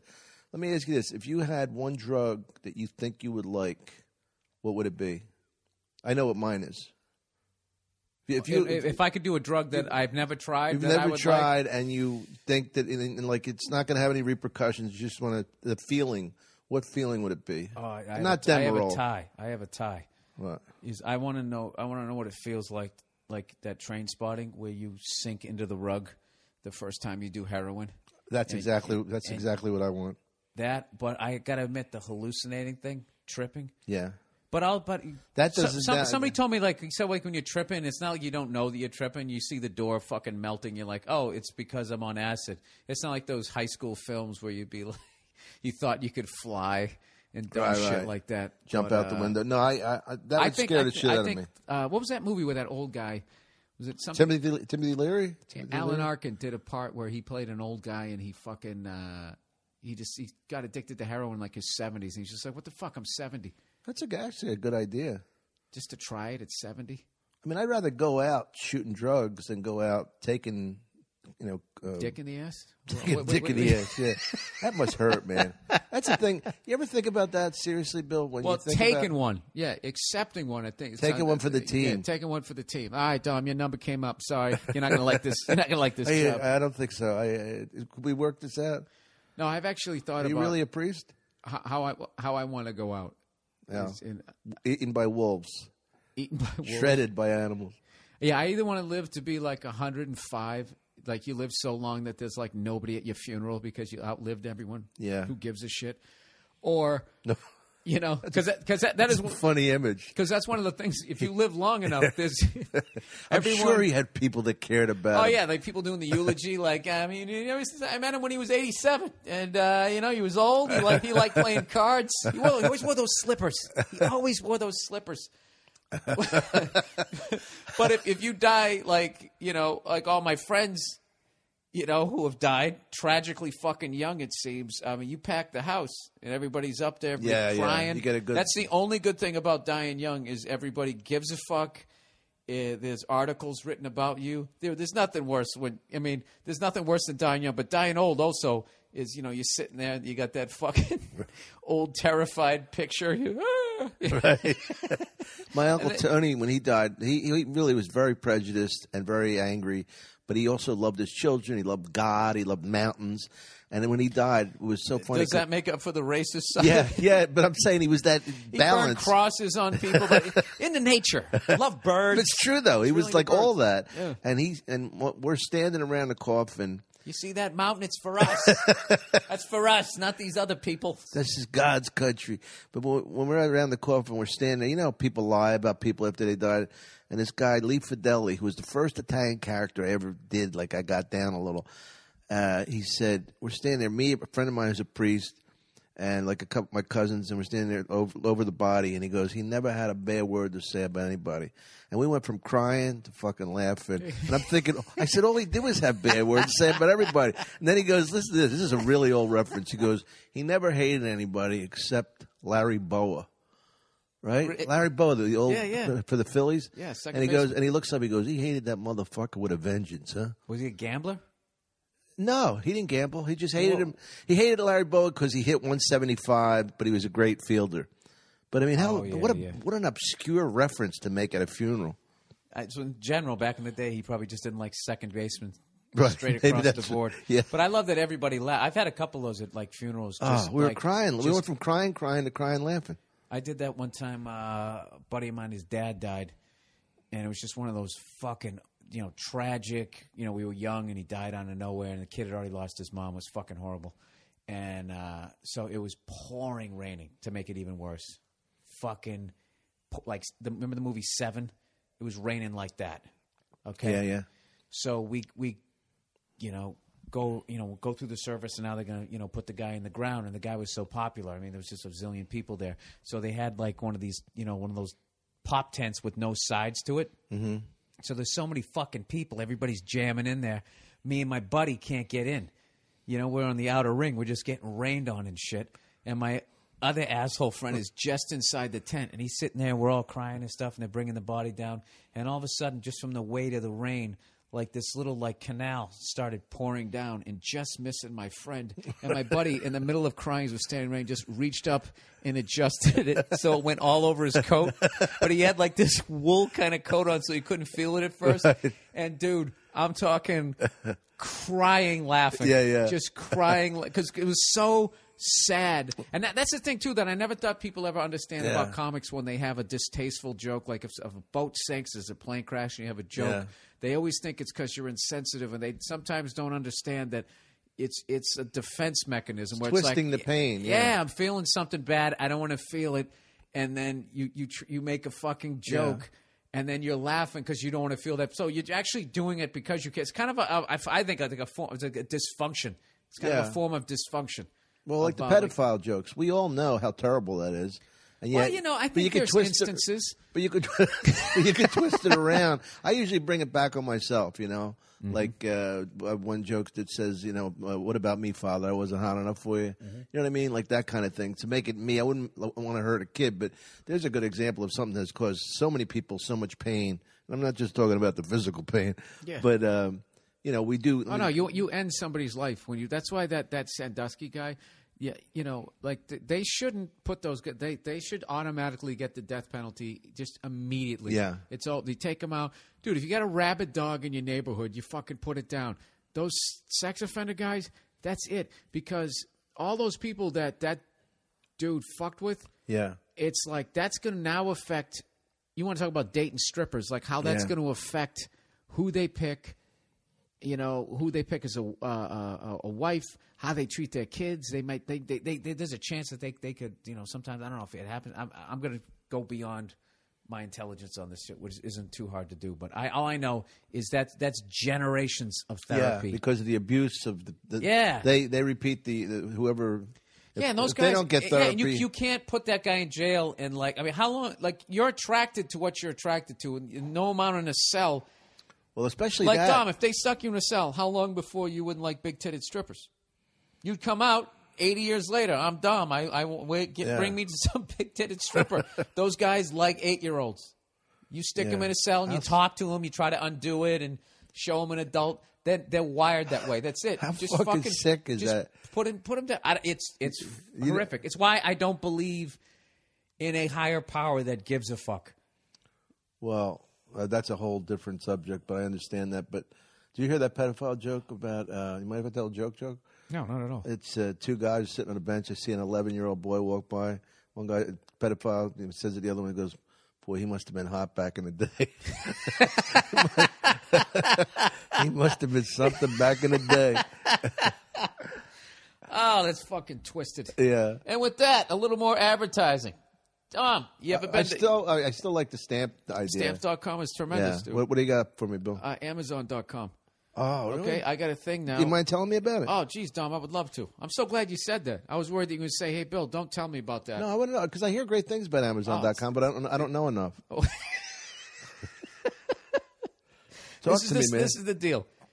I'm not saying you have to buy something, but the next time you buy something on Amazon.com, if you want to contribute to the podcast, go to BillBurr.com. Click on podcast, and on the right-hand side, under the iTunes window, you'll see the little banner for Amazon. If you click on that, you know, buy whatever you want to buy. A pen and pencil set. Go buy some used truck. I don't care. Whatever you do, just go through my website. Click on the Amazon.com. Then they'll know people are listening to you and supporting Amazon.com. So what Amazon.com actually does is they kick me a little bit of money, and then I take 10% of that. I give it to the Wounded Warriors Project. So you're contributing to my podcast. Wins. Everybody wins. And you get something in the mail, like it's Christmas. That's one of the great things about ordering something offline, because a lot of times you forgot you ordered it, and you had a bad day, and you come home. There's like a little – it's like a present. That's nice. You know, and you forget that you bought it. No, I heard great things about that company. Matter of fact, I was talking to a friend of mine from Cleveland.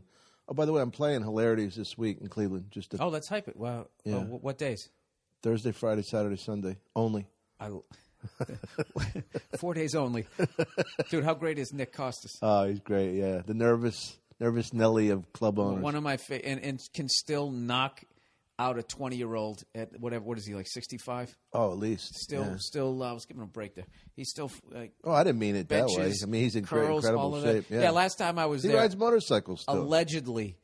Allegedly, someone who looked like him yanked somebody out of a car and tuned him up a little bit, as they say back east. Really? Yeah, the guy kept blowing his horn. You know. Yeah, Nick gets worked out. Yeah, Nick's no joke. And this is the thing about him too. He's truly a tough guy, because he didn't tell me he did it. Somebody else did. You know, somebody doesn't fight. So, I grabbed this guy. Yeah. Nick didn't say shit. Somebody else told me the story, and I was laughing my ass off. And I went and said, hey, you know, I heard some guy was beeping the horn. You know, what happened? Because I wanted to hear the story from him. And the way he told the story was, oh, that's right. No, he told me the story first. I said, hey, you know, how's business going? And he tells me the story like, you know, it's been going, you know, I kind of had a problem with this guy. You know, the guy, you know, he kind of, you know, I just had to kind of sort some stuff out or whatever. Just the way he told it. Right, I always thought that would be great in a movie, like him, some real tough guy telling the story. Yeah. And then you smash cut to like what's really going down. Banging his head against the car. Oh, yeah. No, like he seemed like he went into one of those rages where you don't even remember what you did. I wanted to work things out with him, you know. Yeah, greatest guy ever. And I absolutely love that club. And I'm trying to work on a date there right now. But Dom Irrera, the legendary, the one and only, the guy with the swagger. Swagger, who has table reads with Renee Zellweger. She calls him Sweetie. Oh. There's a jealous Robert De Niro stares bullets at you. He was daggers. Great. Robert De Niro broke character, right? He starts laughing, which I thought was great. One of the greatest American actors. And I say to this guy who wrote the script, I go, it was so fun for me to see Robert De Niro getting the giggles and breaking character. He goes, well, you know, he doesn't really put everything into that. And I said, oh, you don't have to defend Robert De Niro to me. You know, I was in Puss in Boots in children's theater. He's doing Raging Bull, and I'm in Puss in Boots. You know, what a great actor. Yeah, it's just a table read. It's, you know, I like that he said that to you as if you didn't realize that that's one of the great actors of all time. Because I was going to say, he's better than that. Was it all smoke and mirrors? Anybody can get lucky with The Deer Hunter, Taxi Driver, Raging Bull, Goodfellas. Anybody can get lucky with Casino. That. Casino. Yeah, Mean Streets. What was let's go back and forth. Let's see how many De Niro movies we What was the one that he played, Rupert Pumpkin, the comedian? King of Comedy. That was great, wasn't it? Phenomenal. I can't believe I don't own that. That's like that's a sin. I know. As a comedian, that I don't own that. My favorite. All right, let me ask you favorite actor of all time. Oh, jeez. Comedy or let's go drama. Drama? Something they don't let a lot of comedians do. Even though our lives are so crazy, you know, like acting compared to movie stars. Just make sure you have the mic up there, Dom. I know you're professional. Oh shit! There we go. Sorry, I would say maybe Pacino. Maybe Pacino because of A Dog Day Afternoon, but De Niro's right there. I mean, those two guys, and not because they're Italian, you know. I mean, like Ned Beatty's a great actor. It's not because they're Italian. It's because they've made the greatest movies of the last 40 years. Yeah. I mean, you know. I was joking with somebody. Well, who's yours before we? Well, I'll tell you. I always talk about this. The greatest IMDb page, flawless, is John Cazale. Oh, John Cazale's IMDb. He has 5 movies. All were nominated for Best Picture. Godfather. Then he was in The Conversation. He was in Dog Day Afternoon. Godfather 2, Dog Day Afternoon, and then The Deer Hunter. Wow. He doesn't have one. Boat trip. He doesn't have one. I'll do it for the money. Like what? One Bad News Bears Part 3. Like what's a bad room? Those orangutan movies Clint Eastwood was doing. He didn't show up in any of those things. I fucking love those. That's a really sweet short resume, huh? Those 5 movies. I took a train with him just by coincidence from New York to Boston. Him and his girlfriend were sitting next to me, and we talked the whole time. Meryl Streep? No, I don't think so. Was that his girlfriend? Towards the end, yeah. I didn't know. That's how good he was. He was giving her tips. I'm not joking. I watched this thing. What's the famous? Fredo, I knew it was you. You broke my heart. Godfather 2. I knew it was you. In the boat. So there's a documentary that was on HBO called "I Knew It Was You," and it was about John Cazale it's De Niro, Pacino, Meryl Streep, all these just. He was so great in Dog Day Afternoon. The way he played that psychotic guy. Yeah. Remember he didn't even know what Montana was. He thought it was a country or something. Just that innocent stupidity, psychosis. Never been out of Brooklyn or whatever. Right. The whole way that they did the whole thing. So who's your favorite? Oh, I have the hackiest list. Laurence Olivier. Those guys are great too. You know. All right. Well, I'll give you the when I was young. I liked. Leave me out of this. I was Lee Marvin, Charles Bronson. Charles Bronson. I just watched one of his old movies called The Big House in 1955. He had a small part in it, and I'm telling you, as far as like physiques, he's the original Marky Mark. He's a rock. He was dude. He was fucking shredded before people knew how to do P90X because he used to work in mines in Poland. Yeah. Like back then, like what I love about the 40s and 50s, and even into the 60s, like being in shape just meant you weren't fat. Right. You know what I mean? Like when those guys, when you watch... Unless you were Hercules or one of those guys. But even some of them back way early, they didn't have the muscularity. Yeah, like you watch like Ben-Hur and they're all just like Johnny Weissmuller all sucking their guts in. Right. And they always had like some sort of like... It looked like some sort of wrestling championship belt that they would put almost like a cummerbund that they would always have over their gut. And they would just sort of have their sort of pecs... Right, you know, everything was just like they just showed up with what they had. Not Christopher Reeves. Who was the guy who played Superman? Christopher Reeves. No, the older Superman on television. Yeah, he wasn't in shape. Well, he wasn't in shape at all. He had like a leotard on. The guy who played Batman wasn't in shape. He had that giant utility belt. But his brother was Hercules. Oh, okay. Steve Reeves. Okay. And his name was Reeves too, even though, but, and he was really in shape. He was, excuse me. Bless you. He was one of those guys that really looked like a looked like Hercules. And they both, yeah. Both the Superman died tragically. Isn't that weird? I remember I used to do a bit on Christopher Reeves, and it was after, you know, he got paralyzed. Yeah, which might seem insensitive, but I was but it was no. It could be misinterpreted. I was actually talking about what a pussy I was. Oh, it's like whenever people had like those horrific fucking injuries like that, and then they always go, I consider it a blessing. I'm just gonna every day I'm alive and blah blah blah, and like, and then they always go like, well, God picked them because he knew that he could handle this challenge. Right. And my bit was, don't ever fucking pick me because I'll be in that wheelchair going, this is bullshit. Kill me, fucking kill me. Just being ahead, fucking kill me. I was saying how I would steer the fucking wheelchair. I'd zoom myself down the stairs. There's no fucking way I could handle. The only thing I could handle is somebody flipping me over and fucking wiping my ass. And I would just be going, I would just have to be joking around. I shouldn't be saying this, man. It's great to be alive. There's a few things I never make fun of. That's when I was younger. I don't make fun of handicapped. I don't like. I actually, there are some things I don't make fun of. I don't make fun of special needs kids. It's just shit I don't do. I just feel like, make fun of like adult retarded kids, retarded people rather. Okay. Once they get to a certain age, you can make fun of them. You want to hear one story that I tell that I only usually tell off stage. I was at a Red Sox game, Fenway Park, right?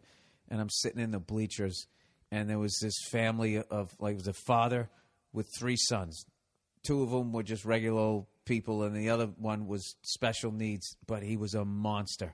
He was like fucking 6'2", and we were sitting out in center field, and we were almost behind the bullpen. And so this, you know, the weird configurations of Fenway, it's like our row went to a wall, and then the wall went up, and then there was like... Left field?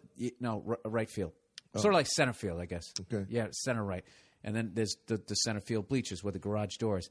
So the kid who had the mental problems was like up against the wall or whatever, and he was, I don't know what his deal was, he was getting worked up, and his dad was telling him to calm down, and he's like, fuck you, he's like cursing, and he was like retarded or whatever. And then his dad finally goes, come on, calm down. I think when the crowd was like he was getting like amped up, and then the kid got too fucking amped up. Dad's like, come on, sit down, and he was like, no, I'm not sitting down. His dad wound up and as hard as he could slugged this kid in the chest. Well, but the dad was like 65 and this kid was like 28, and he was a monster, and he hit him in the chest, and the kid just goes, fuck you. Dude, it was one of those things. Fuck you, daddy. When no one wanted to laugh. right. But it was fucking... Dude, it was like right out of the, like, I don't know, out of a fucking like over the top comedy. Right. And then you were also terrified because you were like, yeah, get that dude settled down because he's big enough to kill all of us. What am I doing? I'm talking about people in wheelchairs. This is all the shit I don't talk about. I got a Charles Bronson story that I was doing a roast for Mickey Rooney, right? And I'm there with Martin Landau, George Segal, me, Charles Bronson. This is the half of the day of someone, right? Jesus Christ. And Charles Bronson, I just turned to him, and he was very quiet, you know? And I said to him, I got to tell you, it's really cool to meet you. And he goes, without even like inflecting and making any emotion, he goes, pass me that napkin, will you? And I go, yeah, how fucking cool is that? Bronson, he's so rude. I love it, right? So I go up on stage, and I'm like roasting not only Mickey Rooney, but like other people in the dais. And I tell the story about Bronson. I go, how cool that he's like, you know, this is Charles, this guy, this Death Wish guy and all that. And he's so cold that he doesn't even accept a compliment. He just asked me for a napkin. And then I come and I sit down, and he goes, hey, man, I'm sorry. I can't hear out of this ear. I go, oh shit! I wanted you to be mean, you know. Dude, I loved all those guys, and I was wondering the other day, like I was talking to somebody, going like, why did the stars back then, the Lee Marvins, the Bronsons, and all them, like, why did they seem, dude? Those guys were like 130, 140 pounds, but they had that vibe. Like I would never fuck with that guy. And then you look at the stars today, you look at Brad Pitt, you know, fuck him or whatever. The guy's like 6'2", 6'3", shredded, right?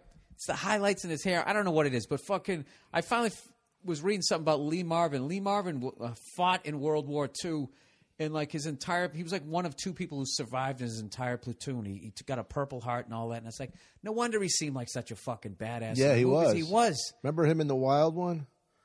Marlon Brando? You should check that out. Wow, I think the big red one was Lee Marvin. The wild one. Was that the one, the motorcycle one? Yeah. I saw that, but you know what's the worst?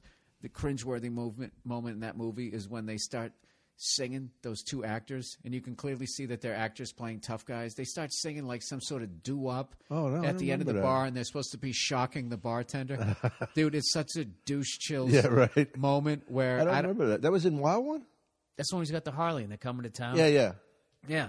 It's one where he goes, that's cornball style. Marlon Brando had that line. Do you know what? Do you know when you play the Wilbur Theater in Boston, that green room? Brando lived there. Right. Oh, really? Yeah. I had heard that he was... They always tell the story, like, when he was a broke actor, he was doing theater, and that was like some sort of dressing room. He was so broke, he actually stayed there. I'm afraid of that place when there's people in there. I can't imagine going to bed. That place is haunted. Oh, you think it is? Do you believe in ghosts? Oh, yeah. Fuck yeah. I don't believe in them. Although when I come down here, I kind of... I heard one time. I heard one so clearly, and... I'm in my... What did it say? Boo. No, it coughed. It just kept coughing. It was a good... I don't get any sort of laugh on that. Clearly. I heard the ghost real clearly. He had broadcaster speech. Sorry. Anyways. No. I'm in bed. I had a studio apartment. I just moved out from my wife, and I hear a cough. I go, guy's got a cough. I go, guy's got a cough. Who's in here? It's only a studio. So I go, and I look... And I walked through a field of energy that my hair stood up in the back. I got the chills, but like a chilling feeling. And I go, oh, shit, it was during the day, too. So I get down to the office and I tell... Wait, now when you walk through that energy, the person like take over your body and you started making like some pottery? I started moonwalking around the apartment. But anyway, I said to the apartment manager, I said, this is weird. She goes, oh, that's the ghost with the smoking cough. Right? There was a regular ghost there. That is...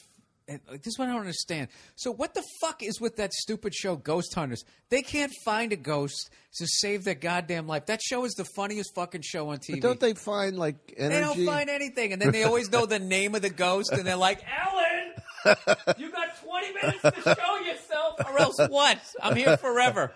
I don't understand. I don't know about that shit. I don't know that I You don't believe in God? I believe that there's something beyond all the questions we have. I believe in all that stuff that's beyond us, but we don't know what it is. And religion is a guess, and it just doesn't do it for me. It just doesn't. That whole fucking you gotta have faith. It's like, no, you don't have the fucking answers. To me, religion is science. Okay, science gives me fucking answers. And if they don't have answers, they go, well, we got to work on it. And then they gradually figure out more shit. But then there's the spiritual side where you do something good, you feel good, you do something bad, you feel bad. Right. And but unless you're a psychopath. Yeah, unless you're like a psychopath. Yeah.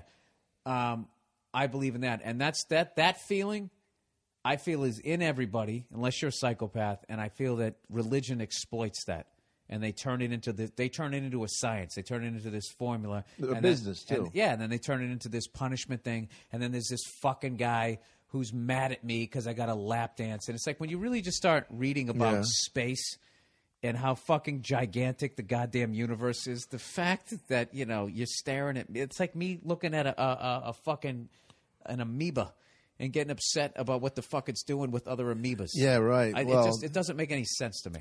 The fact that God would need to be praised and sung to would seem like he's insecure. Big time. But how could he be God? But that's where I don't get, Yeah, and it's like if I'm a fuck up, it's like you made me. Like, where is your responsibility? That's like if I build a car and it doesn't go and I get mad at the car. Yeah. You know what I mean? Yeah. You fucking this car is evil. It needs to be thrown into a pit of fire. I think if you're a piece of shit, I actually have another philosophy on this. If you're a piece of shit, you basically get yours in life. You do, unless the brilliance of a sociopath is karma doesn't affect you, I don't think, unless you believe in it. if you don't believe in it, then you don't feel like you did anything bad, and you just don't attract anything bad to you. But if you actually feel guilty, you bring it to you. Because there's guys, I'm not going to name guys, because I've seen guys in this fucking business just do like, you know, people who they just such a piece of shit. It gets to the point where you're not even mad. Bobby Collins. It's like funny. I don't know Bobby like that, but like it becomes like funny. You know, you don't even get mad. It's like what, like. Yeah. Well, I don't want to name names. I remember there was a guy, this dude I knew, he borrowed somebody's workout bench, and he said, yeah, I'll give it back to you in a week. And the dude came back in a week, and he sold it. He sold it for like I forget what, for like some drugs or something. And what I loved about it was just that in the moment of it, of like, yeah, eventually in 6 days, this guy's going to come back and ask us. But for these next 6 days, I don't have to deal with that guy. In that moment, I want drugs, so fuck you. Yeah. So, like, that's that type of shit. That's such a dirtbag move. But that thing, like, if he had done it to me, I would be mad. But the joy I would get out of retelling the story, going, can you fucking believe this guy? Anybody laughing, like the joy that I would get out of that. Like, it's worth losing the bench. I could only get so mad at him. When you speaking of that, like who? I never name names. I try not to name names on like the podcast or something like that. But I guess there's always people that, you know. Not that I'm co-signing on whoever the hell you just said there, because I don't know the guy like that. But I don't know. We're like an hour in, Dom. How easy with this hour? Seamless with you, Bill. Seamless. You're terrific. Listen, you know. May I say that you're one of the best comedians around? May I say that without the risk of it's turning into the Sammy Moylan show? Well, Dom, I learned from stealing from you. I stole all my stuff from you. I just turned it into the Irish thing. You made it better, man. Can I steal it back now? He makes it better. Can I steal it back now that it's getting tighter? Let me just give me another 6 months with it. Hey, you know what I learned today? You cannot get a breakfast burrito on Easter Sunday at any of these Mexican taco stands. Speaking of Jesus, Mexicans are down with Jesus. I went to 3 different places to get a breakfast burrito. And when I get a breakfast burrito, I don't want it made by white people who looked over some Mexican guy's shoulder. I want the real fucking deal. Well, why don't you go to 2? Don't you think it's time to give up? I mean, I thought it was a fluke. The fact that you went to 3 is kind of sad. No, I went to the first one. When people think of you as a celebrity, it's kind of sad seeing you driving around Hollywood. In a Prius. No burritos? What? It's Easter, man. It's Easter. Oh, man. One of them just had a big picture of Jesus in the window. I don't know if it's there every time. Old J-Star. Hey, Dom, do you play video games? I do, Bill. Oh, yeah. What's your favorite? What do you want to do? Asteroids? Pac-Man? You old school like me? I loved Asteroids. You hit hyperspace. I like Ms. Pac-Man. Ms. Pac-Man? Yeah, I got addicted to that so badly that I would see it in my sleep, or when I closed my eyes, I'd see the eating. That's when you know you love video games. I used to play some sort of sniper game.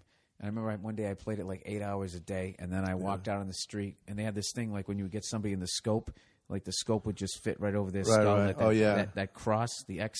And I was walking down the street, and I was just looking at people across the street, and I was seeing that X on their head. It could blow them away. Yeah, it was awesome. All right, Gamefly.com, Dom Irrera. This is the best way to rent video games. Wait a minute. Slow down a second. Gamefly.com? Gamefly.com. Like basketball's a game. Yeah. And could you please zip up your fly? Is Gamefly. No, it's not open. Oh. If it was, I wouldn't tell you, Dom. I think you're adorable. The best way to rent video games. Over 8,000 console games. There's no late fees. You can cancel anytime. They're introducing unlimited PC play. Look, if you don't have a PC, they'll just deliver the games to you. You get a 15-day free trial, Dom. 8,000 games at your fingertips. Use up all your vacation time. Sit there like Howard Hughes, growing your nails in your hair, ordering pizzas, play every game you ever wanted to play for free for 15 days. And then you can call them up after 15 days and be like, yeah, you know what? I got to get on with my life. Or you can accept how awesome this is, and you can keep going to and using it. This is what I would do if I had the time to get back into video games, which I would love to do because I haven't played them in 5 years. Are you serious? You were that addicted that you had to? Oh, dude, I played the Grand Theft Auto 3. It just took over my life, and then I loved it so much.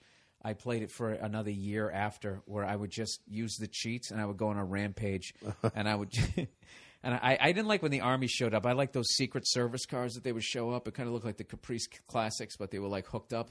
And I used to try to see how long. I don't know. They would start shooting. What did your wife think of it? About that, was a little obsessive. A little bit of obsessiveness. Wait a minute, I got to type this back. Hey, did you ever do Captain Brian's and Marco Island? Captain Brian's and Marco Island. No, I didn't. I got to finish this, though. Go to Gamefly.com/Burr, B-U-R-R, to activate this special offer. Look at me hooking you guys up. You listen to this damn thing. You can support the troops. You can have the post office in your own apartment, and now you can have 8,000 video games at your fingertips. And on top of that, I give you an hour of Dom Irrera. Oh, I mean, we barely scratch the surface. That's right. So what do you say? Captain Morgan's out in... Captain Brian's. It's in Marco Island. I wonder if you're ever there. I'm there in a couple weeks. Dude, by all means, hype everything you got. We're an hour and six in. You know what we're going to do, Dom? We're going to leave him wanting more. That old show business thing. Atlantic City, June 30th, Tropicana. And I'm telling you right now, I'm no bullshit, and I'm not just saying it because he's sitting here staring at me like, please compliment me. So needy, with a needy, dumb dog look on his face. Dom Irrera, always funny, straight on through. I've never seen you in front of any fucking crowd, any situation where you're not hilarious. No bullshit, no hacky lines, goes on stage, assesses the crowd, and you're one of the funniest fucking ball breakers ever met. I love you, Dom. I love you too. Ditto, great, Bill. Great to have you on here. Drinking a little vino. Man. This is the Monday Morning Podcast. Go fuck yourselves. Don't take any shit. I hope you guys had a good time. Listen to this. And Dom, thank you so much for honoring me by coming by. It was a pleasure, man. It's fun to be here. And I hope you enjoyed the wine that you brought that I gave you. I think I'll go buy another bottle and bring it back here. You did everything. Because I drank some of it. You did everything but bring the glasses. I owe you, man. All right, brother. All right, thanks. All right. The TV is your window pane. The view won't let you down. So put your faith in a late night show. I'll bet you didn't even know. Depends on how far out you go. The channel numbers change. Scared of the world outside. You should go explore. Pull all the shades and wander the great indoors. Though lately I can't blame you. I have seen the world, and sometimes wish your room had room for two.